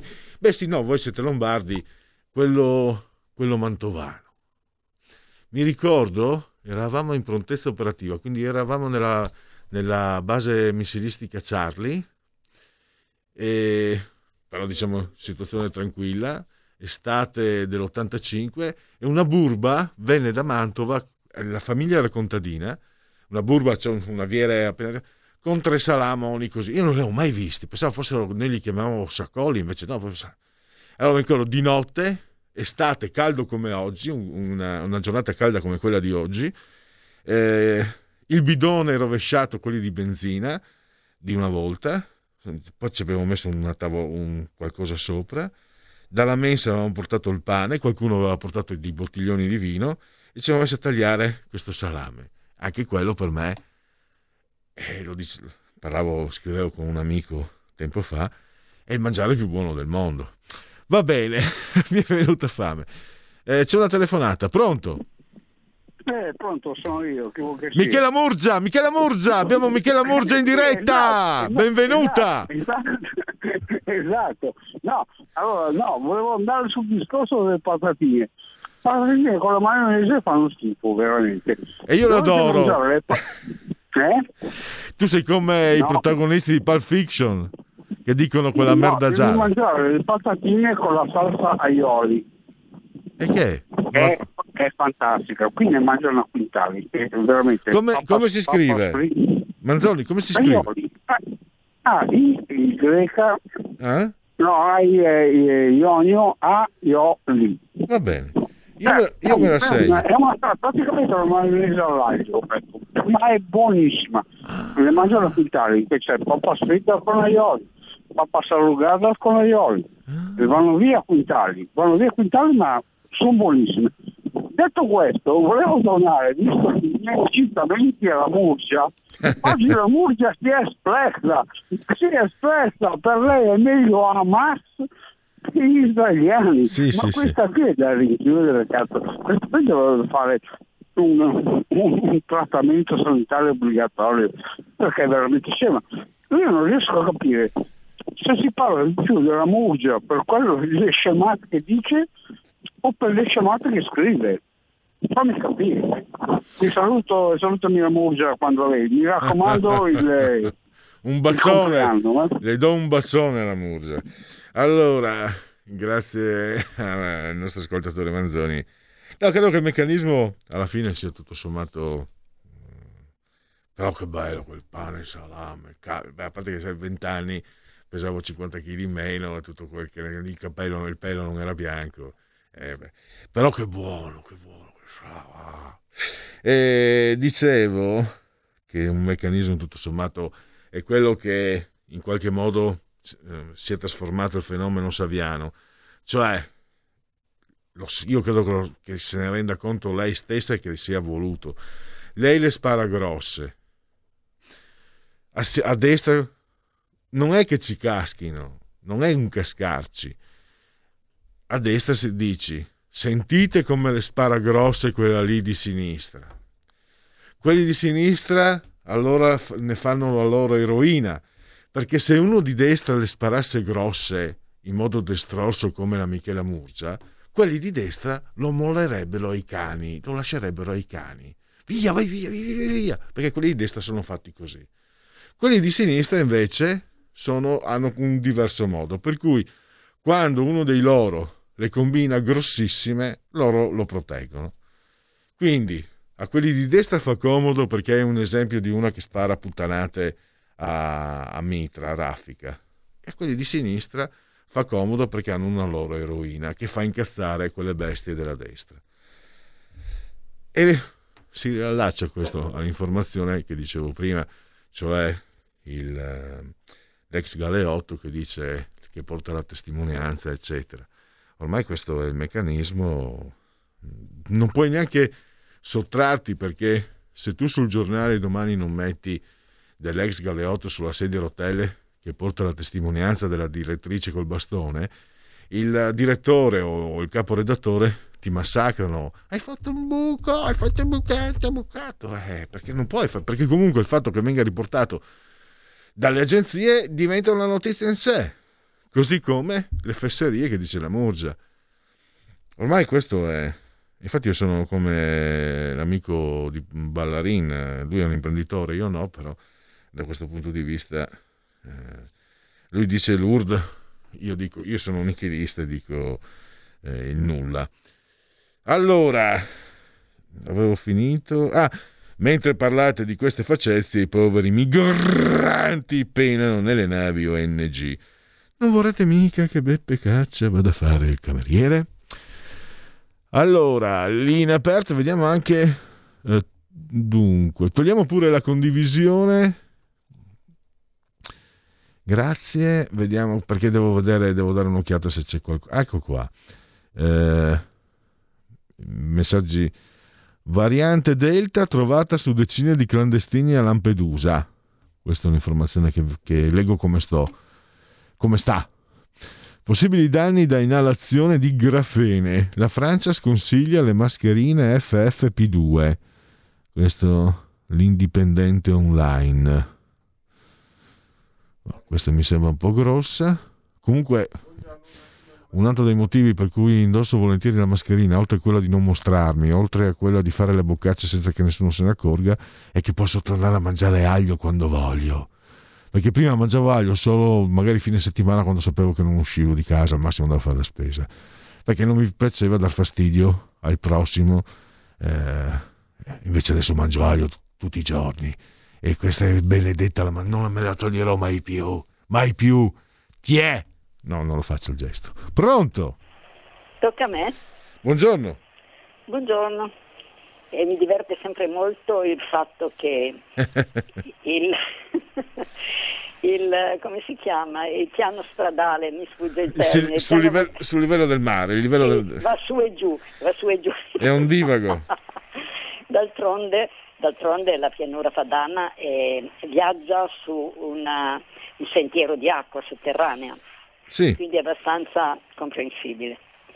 Comunque, io volevo parlare di una cosa molto... Lasciamo perdere Madame Murgia e il signore del... eh, come lo chiama? il... mm, eh, aspetta, eh. quel tale dell'Università di Torino di cui mi eh, il, calo- il caldo mi fa andare in tilt, quel po' di cervello che mi è rimasto, che è anche professore all'Università di Torino, mi pare anche di lettere e filosofia. Lo chiama il, mm, quel tale dei- del grattacielo di New York, qualcosa di adesso- Fabiano, come lo chiama? Eh, mi sfugge, Eh, mi- comunque lo giudica un radicale chic a oltranza, no? Mm. E l'ho sentito anche, lui è un vero rappresentante di sinistra, tra parentesi, di quella che è stata la mia sinistra. Questa sinistra per me non lo è e quindi, e quindi, eh, quindi le conseguenze sono altre. Comunque volevo segnalare una cosa molto, molto pericolosa, e cioè ho sentito che sono cominciate le vaccinazioni ai bambini.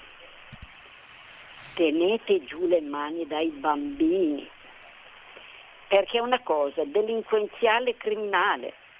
Intanto perché è sconsigliato, mi pare, dall'OMS, non solo ma anche dall'EMA, l'autorità ehm, di vigilanza sui, eh, sui medicinali europea, l'autorità europea di vigilanza. E poi mi è venuta in mente quella grande, quella madama che eh, finisce con la N, come se fosse veneta, ma non credo che sia veneta, eh, che quando è stata ministro della sanità, Lorenzin bravo, la Lorenzina. era de- e i suoi parenti erano lontanamente di lontana origine veneta. Sì, sì, ma lei, lei È non romana. Niente, non era per niente veneta comunque. E mm, mi è venuto in mente che la Madama, quando è stata appena nominata Ministro della Sanità, è volata da Obama ad accettare di fare dell'Italia la apripista mondiale delle vaccinazioni. E io vi chiedo, ma siamo ancora lì? Cioè noi siamo schiavi di Bruxelles perché non avremmo dovuto assolutamente accettare, credo che siamo l'unico paese che accetta il, recovery- il ricovero eh, di Brux- Bruxelles che va avanti fino al 2026, figuriamoci, nel frattempo le aziende possono chiudere tranquillamente. Nel frattempo la Madama Merkel, furba, intelligente ma anche furba, si è approvvigionata 450 miliardi di euro quando non erano imputati al bilancio dei vari paesi per via del Covid, della pandemia.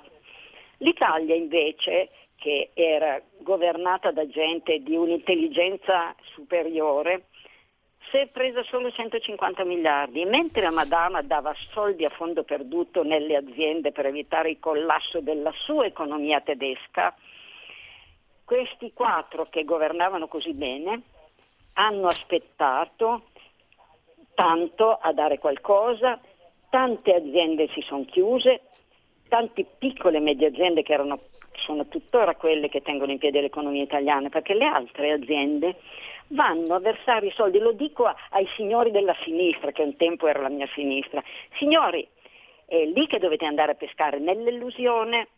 L'evasione è ridicola, l'elusione invece è molto grave, perché se tu lavori qui e poi vai a pagare le tasse dove si paga il 20% se va bene, paradisi fiscali della- dell'Unione Europea, e cioè in primis l'Olanda, quel tale che ci fa ci, ci, eh, bastona col ditino alzato, tra parentesi, quella è una cosa gravissima, perché tu lavori qui e invece di sostenere la- il fisco italiano che produce tanti beni essenziali, vai a pagare le tasse dove ti fa più comodo e la sinistra silenziosa, appunto è per questo che non è più la mia sinistra.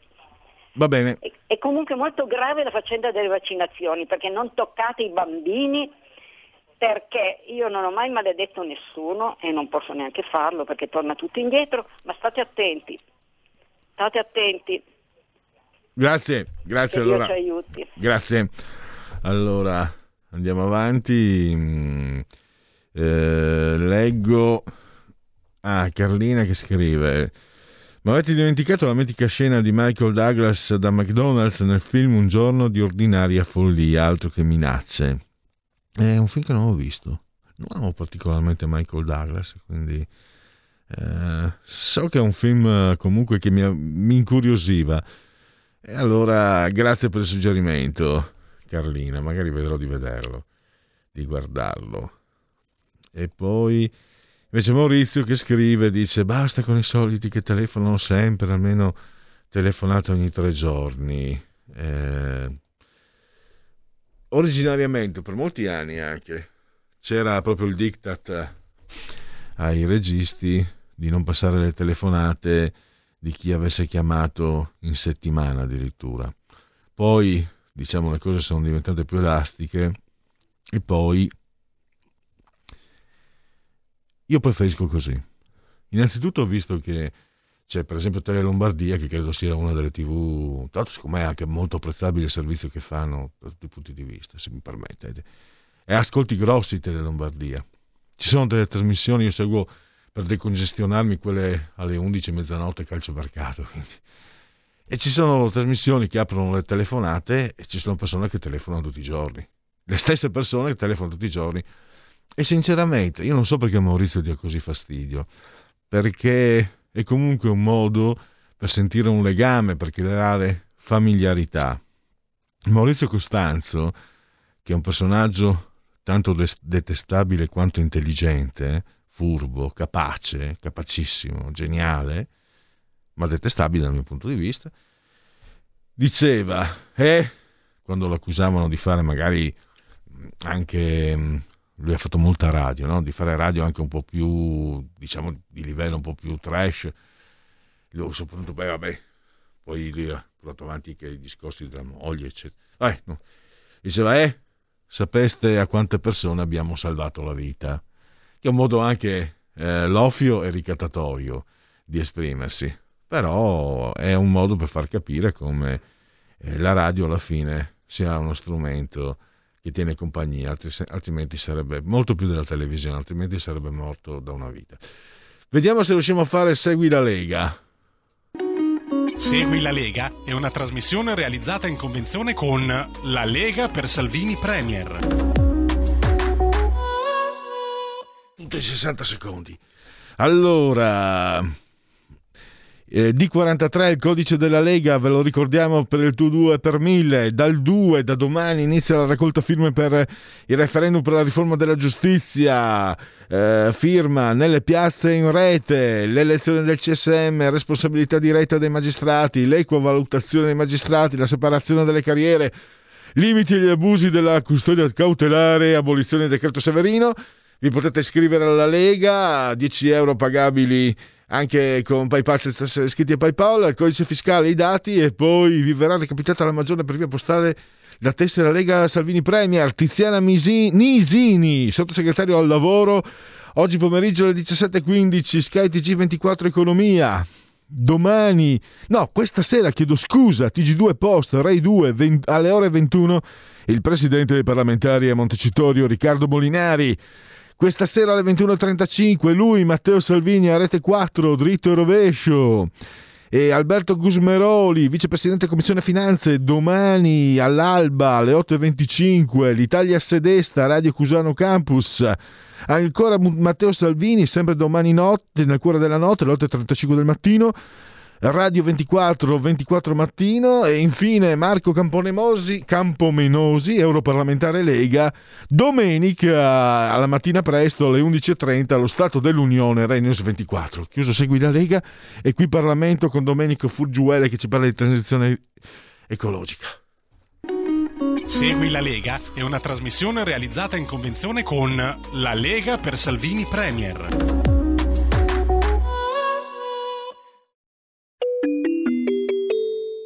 Qui Parlamento. Grazie Presidente. Beh, al di là del merito, no, sono stati toccati tutti gli argomenti che riguardano la uh, possibilità e le potenzialità che potrebbe avere quest'opera di collegamento, eh, la compenetrazione positiva dal punto di vista economico, la uh, questione dell'alta velocità, corridoio scandinavo-mediterraneo. C'è la questione, in un'epoca in cui si parla di transizione ecologica, siamo esterefatti di fronte al fatto che non si voglia riconoscere che l'emissione di CO2 proprio in quell'area dello stretto sta facendo dei danni in prospettiva molto preoccupanti. E allora pensavamo, dopo aver approvato all'unanimità nella Commissione Trasporti una risoluzione, dopo aver approvato nella Camera le linee guida, pensavamo che gli steccati ideologici fossero stati superati. Questo ordine del giorno, la riformulazione, svuota quello che è stato un lavoro parlamentare. Allora quasi quasi ci viene da chiedere ma che cosa stiamo facendo? Qual è il lavoro che si porta avanti nelle sedi istituzionali e con i nostri uffici? Allora io credo, come chi ha detto eh, prima, che la Calabria, la Sicilia non debbano essere costrette, obbligate a scegliere tra un'opera e l'altra, ma debbano avere il diritto di poter accampare la pretesa di avere tutte quelle opere necessarie a far ripartire quei territori. Il ponte sullo stretto non è un'opera meridionale, non è un'opera tra Reggio Calabria e Messina, ma è un'opera europea e l'Europa ci chiede di fare questa cosa perché lo dice e lo prevede nel piano trasporti 2050 che ci indica che entro il 2030 le merci dovranno correre sull'alta velocità almeno per il 30%, ad oggi Scusi onorevole, tra Calabria scusi, e Sicilia scusi, si, si, si va fermi un soltanto attimo, 5%. se, se non sgombrate l'emiciclo non possiamo procedere, anche quel capannello lì lo sgombriamo, qui davanti ci sgombriamo.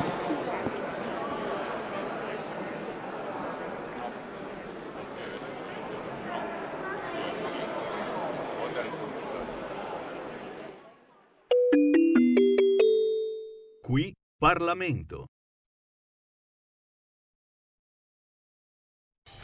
Porta con te ovunque RPL la tua radio. Scarica l'applicazione per smartphone o tablet dal tuo store o dal sito radiorpl.it. Cosa aspetti?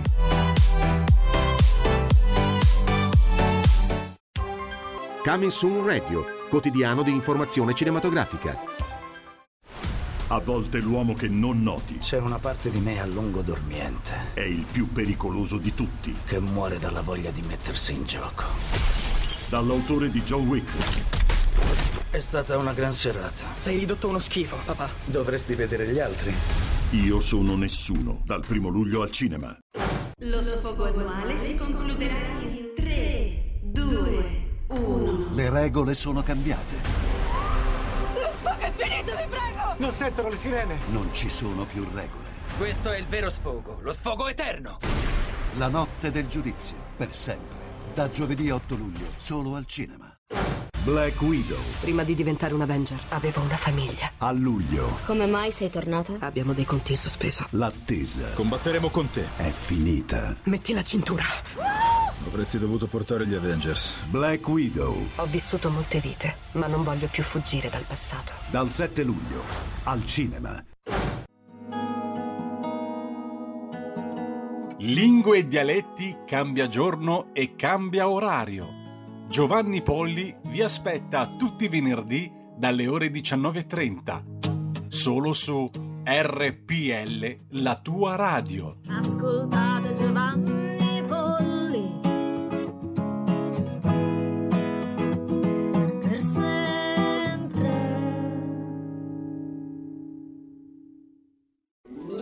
Stai ascoltando RPL. la tua voce libera, senza filtri né censura. La tua radio.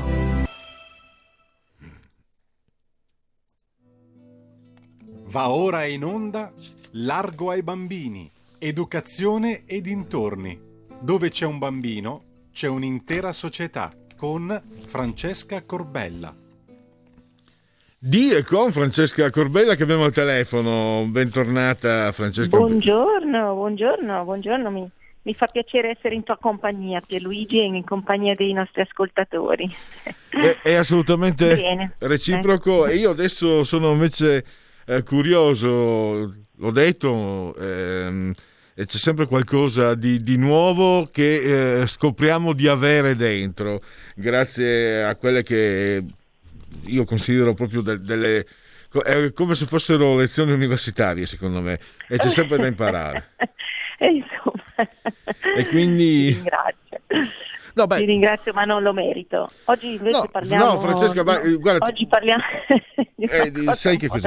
Ecco, ecco, allora ti do subito la parola e ascoltiamo Francesca Corbella. Prego.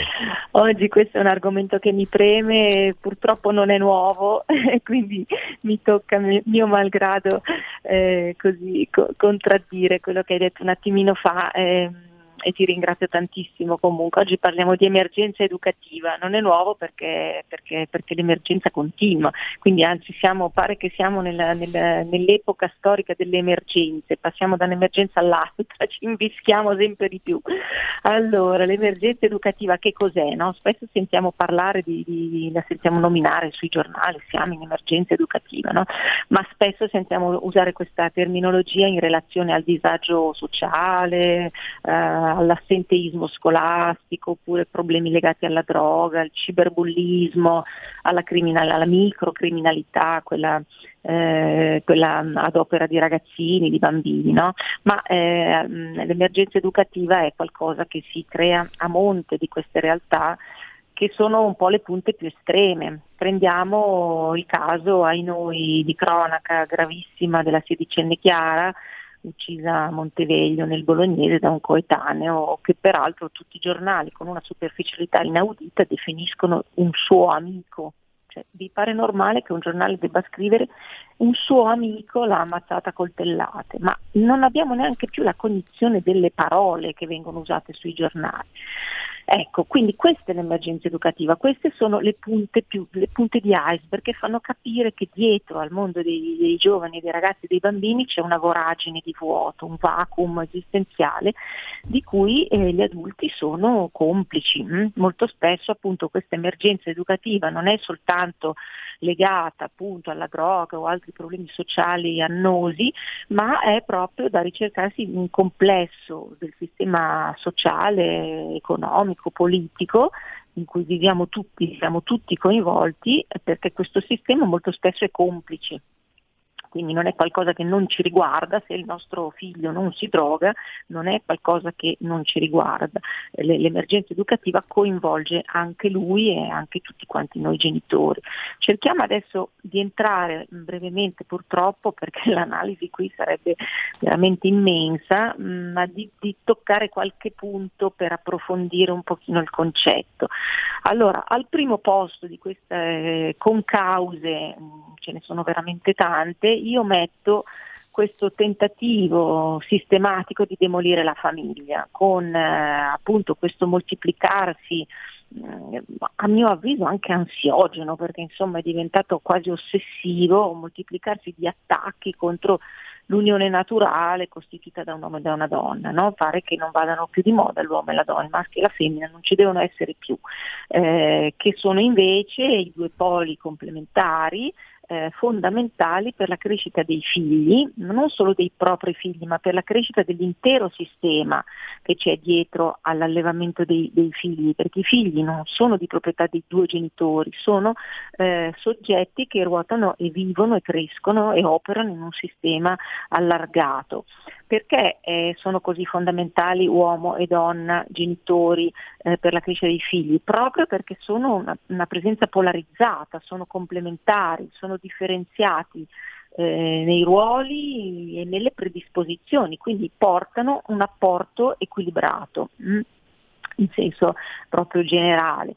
Ehm, spesso questo tentativo di demolire la famiglia ha uno sfondo ideologico eh, che verte molto spesso, purtroppo, proprio sull'uti- sull'utilizzare i bambini nella fase delicatissima della prima infanzia, addirittura a scuola o nella fase dell'adolescenza, per delle rivendicazioni di parte di parte politica, il DDL ZAN, ne abbiamo straparlato, eh, ne è un esempio, eh, perché vuole imporre anche a scuola, quindi all'età di bambini della primaria, se non addirittura all'infanzia, abbiamo visto anche addirittura l'asilo nido, eh, vuole imporre questo eh, dibattito sulla sessualità multipla gender, ehm, e- e tentando di mh, affrontare a scuola, tra i banchi di scuola, delle tematiche come quelle della sessualità, che ancora non sono nell'orbita dell'interesse di soggetti in tenera età. Il dibattito sulla sessualità va benissimo, ma all'età giusta in cui un bambino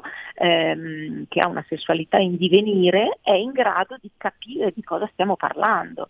Cioè il bambino ha una sua sessualità, è un corpo umano estremamente sensibile, estremamente ricettivo, è naturalmente predisposto dalla biologia a questo processo, ma bisogna che possa avere a disposizione i tempi di maturazione giusti, che corrispondono a una fase ormonale ma anche a una fase esperienziale. Bisogna lasciargli la possibilità per esempio del primo bacino con la compagna di classe a 12 anni, ehm, vogliamo abbassare l'età, va bene, ma lasciamogli il primo bacino, tenero e romantico. Ecco, ehm, soprattutto non dobbiamo ehm, operare forzature da parte del mondo adulto e men che meno, ehm, men che meno per ragioni ideologiche. Ecco. Quindi questo è qualcosa che a mio modestissimo parere va proprio a eh, indebolire la, eh, la, forza educativa del mondo adulto che deve accogliere invece le tappe evolutive dei bambini. Eh, queste mh, politiche di destrutturazione della famiglia, attenzione, noi ne leggiamo oggi, il dibattito è molto acceso, eh, per fortuna c'è anche chi mette i puntini sulle i e guarda caso siamo sempre noi ehm, a difesa, a difesa, a spada tratta, però queste politiche partono molto da lontano chi non ha eh, pochi anni come la sottoscritta eh, eh, lo sa bene, no? non, non, si, non, si, sono ancora esaurite queste, eh, queste frange lunghe che, mh, in, che, già negli anni 70 si esprimevano con degli slogan terribili del tipo la famiglia è un'istituzione fascista, mi ricordo benissimo quando ero a scuola al liceo c'erano questi slogan, no? Ehm, ecco, ma mh, queste politiche di destrutturazione hanno anche anche portato a una estrema relativizzazione del matrimonio, eh, del concepimento stesso, tutto, tutto, questo ha perso la, sacral- la sacralità che una volta aveva. E questa sacralità non è fine a se stessa, è qualcosa che eh, pone una base solida alla società perché la famiglia è la base della società, l'abbiamo detto migliaia, migliaia, migliaia di volte. E non c'è ehm, nessuna possibilità di smentita, non c'è un'altra realtà nella società che può tenere insieme la società come la famiglia. Eh, poi la famiglia può prendere diverse forme, diverse formule, si evolve nel tempo, non siamo rigidi eh, sul si stava meglio quando si stava peggio, no? questi concetti, assolutamente no, siamo pronti ai cambiamenti, ma i cambiamenti devono essere fruttiferi, devono essere funzionali alla vita mh, nella società. Ecco, eh, e in questa vita e questa società ci sono dentro soprattutto i bambini. Ehm, ehm, allora, il, il, concepimento per esempio adesso è preprogrammato, viene soggettivizzato eh, così un po' a capriccio. Ehm, anche questo dibattito sull'apertura eccessiva al cambiamento di sesso ai bambini, dove sono i genitori, gli adulti eh, e addirittura a scuola i maestri che suggeriscono ai genitori di somministrare farmaci, ci sono dei centri in Europa, in Inghilterra, e spero non da noi, ma temo di sì, non lo so veramente, ma eh, dei centri addirittura dove i genitori si recano portando il dodicenne o quello di nove anni. Eh, ecco, allora tutto ciò ehm, viene schermato sotto l'egida di un razionalismo scientifico che, eh, che, che in realtà scherma quello che sono delle grandissime, enormi voragini di insicurezza eh, che abbiamo nel, nel, mondo di oggi. Ecco, addirittura questo razionalismo valica la scienza stessa perché addirittura inficia la religione, quindi va a toccare tutte le corde della solidità entro la quale il recinto, il contenimento positivo entro il quale un bambino deve essere cresciuto. Ecco. Ehm, in questo panorama vediamo che a smarrirsi massimamente è la famiglia stessa, cioè anche famiglie costituite in modo tradizionale eh, pare che eh, rendano proprio le armi a questo che io chiamo dispotismo educativo, dispotismo educativo ad opera di una certa parte politica che ha lotizzato la scuola di ogni ordine grado e si abbassa sempre di più questo grado perché arriviamo fino all'asilo nido e che eh, fa politica, secondo me molto bassa politica perché è ravvicinata, perché non ha nessun futuro, perché mh, è più un tempo dell'oggi senza che ci sia poi un pensiero lungimirante sul domani, ecco, è tutto consumistico, ho visto l'altro giorno la, la manifestazione eh, delle, cos'erano, dei Pride, sono rimasta indietro anche con la terminologia, io non so, si chiamava così una volta. Ecco, mh, lascia un tempo che trovano, una volta quando ero giovane io c'erano i punk, vi ricordate il dibattito, faccio scusate un inciso, poi torniamo sulla nostra emergenza educativa, ma è per dipingere un po' un quadro sociale. No? E, I punk, mi ricordo, avevamo vent'anni e, e, e inquietavano tantissimo le famiglie borghesi perché sembrava che fossero l'avanguardia della, della, de, della depravazione, della disperazione, eccetera. Poi questi si sono spenti, si sono proprio completamente implosi, non ce n'è più in giro neanche mezzo. Ecco, per cui attenzione a queste, mm, a queste mh, mm, foghe eh, così più, più superficiali che non sostanziali. Tuttavia fa paura eh, quando si legge che Didier Zan vuole portare nella scuola eh, queste, queste, politiche. Allora qui usciamo dall'ambito della moda o, del, o di quello che fa scoop sui giornali, no? eh, ma eh, andiamo a toccare l'educazione dei bambini molto piccoli, quindi andiamo a mettere un semino molto forte, molto potente e questo è inquietante. Mm. Allora, ecco, la, la, famiglia pare che oggi si sia eh, quasi appunto completamente arresa davanti alla, eh, alla possibilità, non, non, ha più quasi la capacità di ragionare, non ha più quello spirito critico, eh, è come se fosse mh, surclassata, non ha più in grado di mh, tenere forte le redini della responsabilità genitoriale, che è un diritto e un dovere primario. L'educazione dei figli è un diritto ma anche un dovere. Ecco, invece mh, la famiglia oggi demanda gli specialisti, demanda la tecnologia, alla scuola, che è quella lì che abbiamo visto poco fa, ai medici, allo Stato. Abbiamo l'esempio chiarissimo eh, con l'esperienza di Bibiano, abbiamo avuto bene la percezione di questo serpeggiare dell'ideologia che porta a ritenere che i figli siano di proprietà dello Stato. Ma siamo tornati alla Russia? Non lo so. Siamo in Cina? Direi di no, qua c'è una regressione temporale, cronologica, stiamo tornando indietro nel tempo, ehm, c'è, c'è un, una specie di colpo di coda furente di statalismo dove non c'è più la proprietà privata, dove non c'è più, eh, non c'è più la famiglia e quindi appunto lo Stato si pone come benefattore e salvatore perché ritiene che i figli siano di sua proprietà e li può gestire in base all'ultima, eh, all'ultima eh, assistente sociale fanatica eccetera. No? Ecco. Quindi vedete che eh, quando parliamo di eh, emergenza educativa parliamo di una, di, una, di una, società che ha perso i confini di quello che è giusto, di quello che è saggio, di quello che è il fine della società stessa. Eh.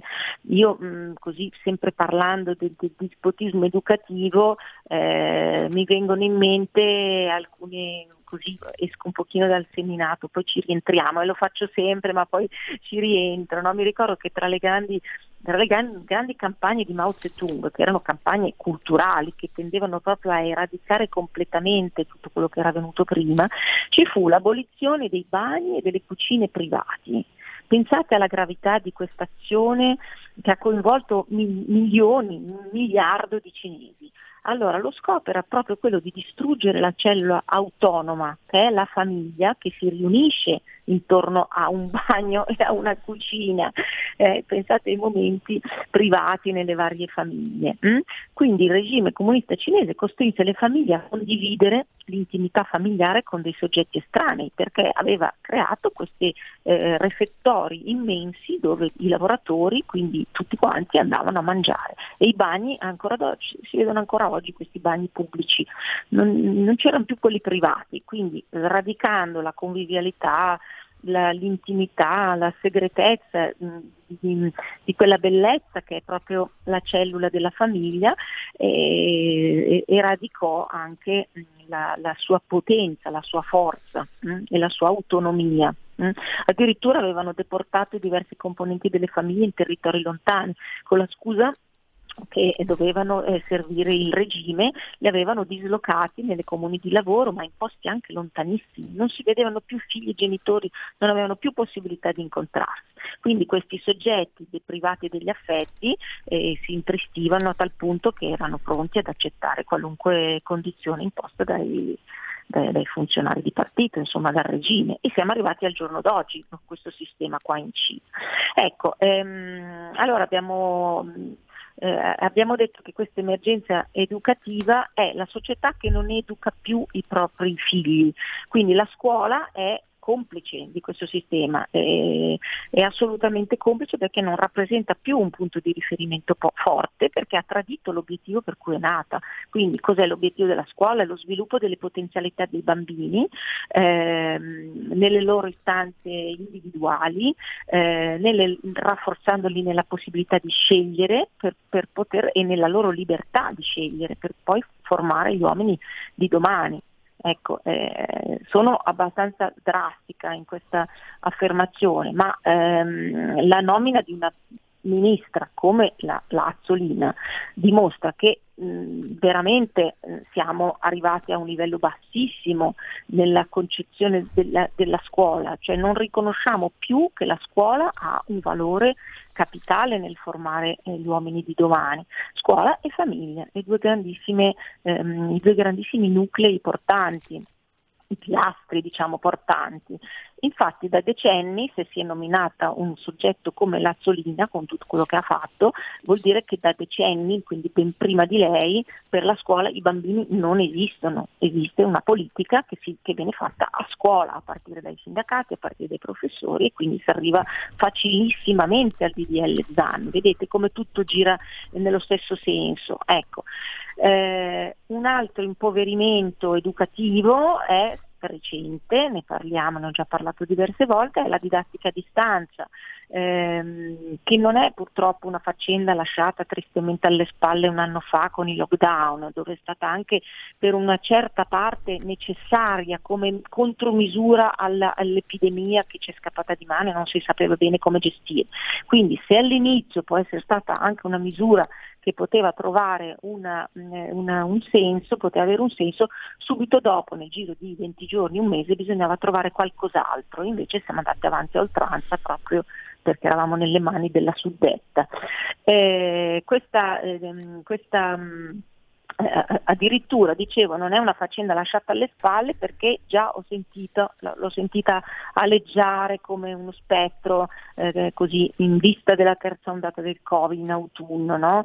C'è anche parecchia gente, parecchi che eh, addirittura ne parlano come un modello permanente, che diventerà permanente o semipermanente, perché? Perché costa meno mantenere i bambini dietro un computer, costa meno ed è più funzionale alla loro manipolazione. Quindi vedete che ehm, il governo che l'aveva deliberata non si è reso minimamente conto, dico per gentilezza, è un eufemismo, di aver compromesso eh, con questa misura le capacità di socializzazione, ma anche quelle di apprendimento, ma anche l'autonomia, il pensiero libero.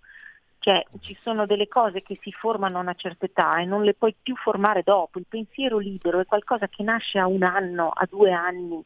Se tu lo forzi, lo rendi coatto verso una certa eh, e, lo, e, lo, forgi verso degli altri obiettivi, questo pensiero non, non crescerà più libero. Questa è la gravità di quando noi parliamo di scuola che è manipolata da una certa parte politica. Questa è la gravità. Mm?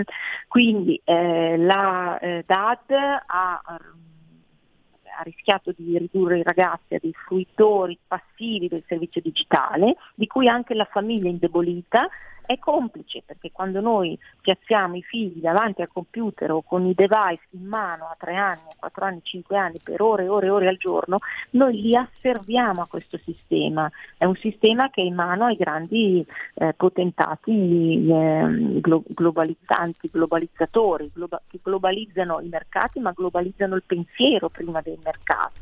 Ecco, quindi ehm, attenzione. Hm? Allora io forse ho pochi, ancora pochi minuti. Eh, eh, diciamo che poi si può anche eh, aggiungere tanti altri argomenti no? Eh, che vanno a erodere eh, i valori fondativi dell'individuo giovane che grazie a questi cresce sano, forte, pronto per le sfide del futuro. Per esempio la deificazione del denaro, il successo economico facile con questi eh, blogger miliardari, hanno 20 anni e grazie a miliardi di milioni e milioni di like che sono diventati un valore assoluto di riferimento per i ragazzi. Ehm, ecco, queste cose sono veramente ehm, sono diventati dei nuovi diktat che però mh, sono pieni di, di niente, no?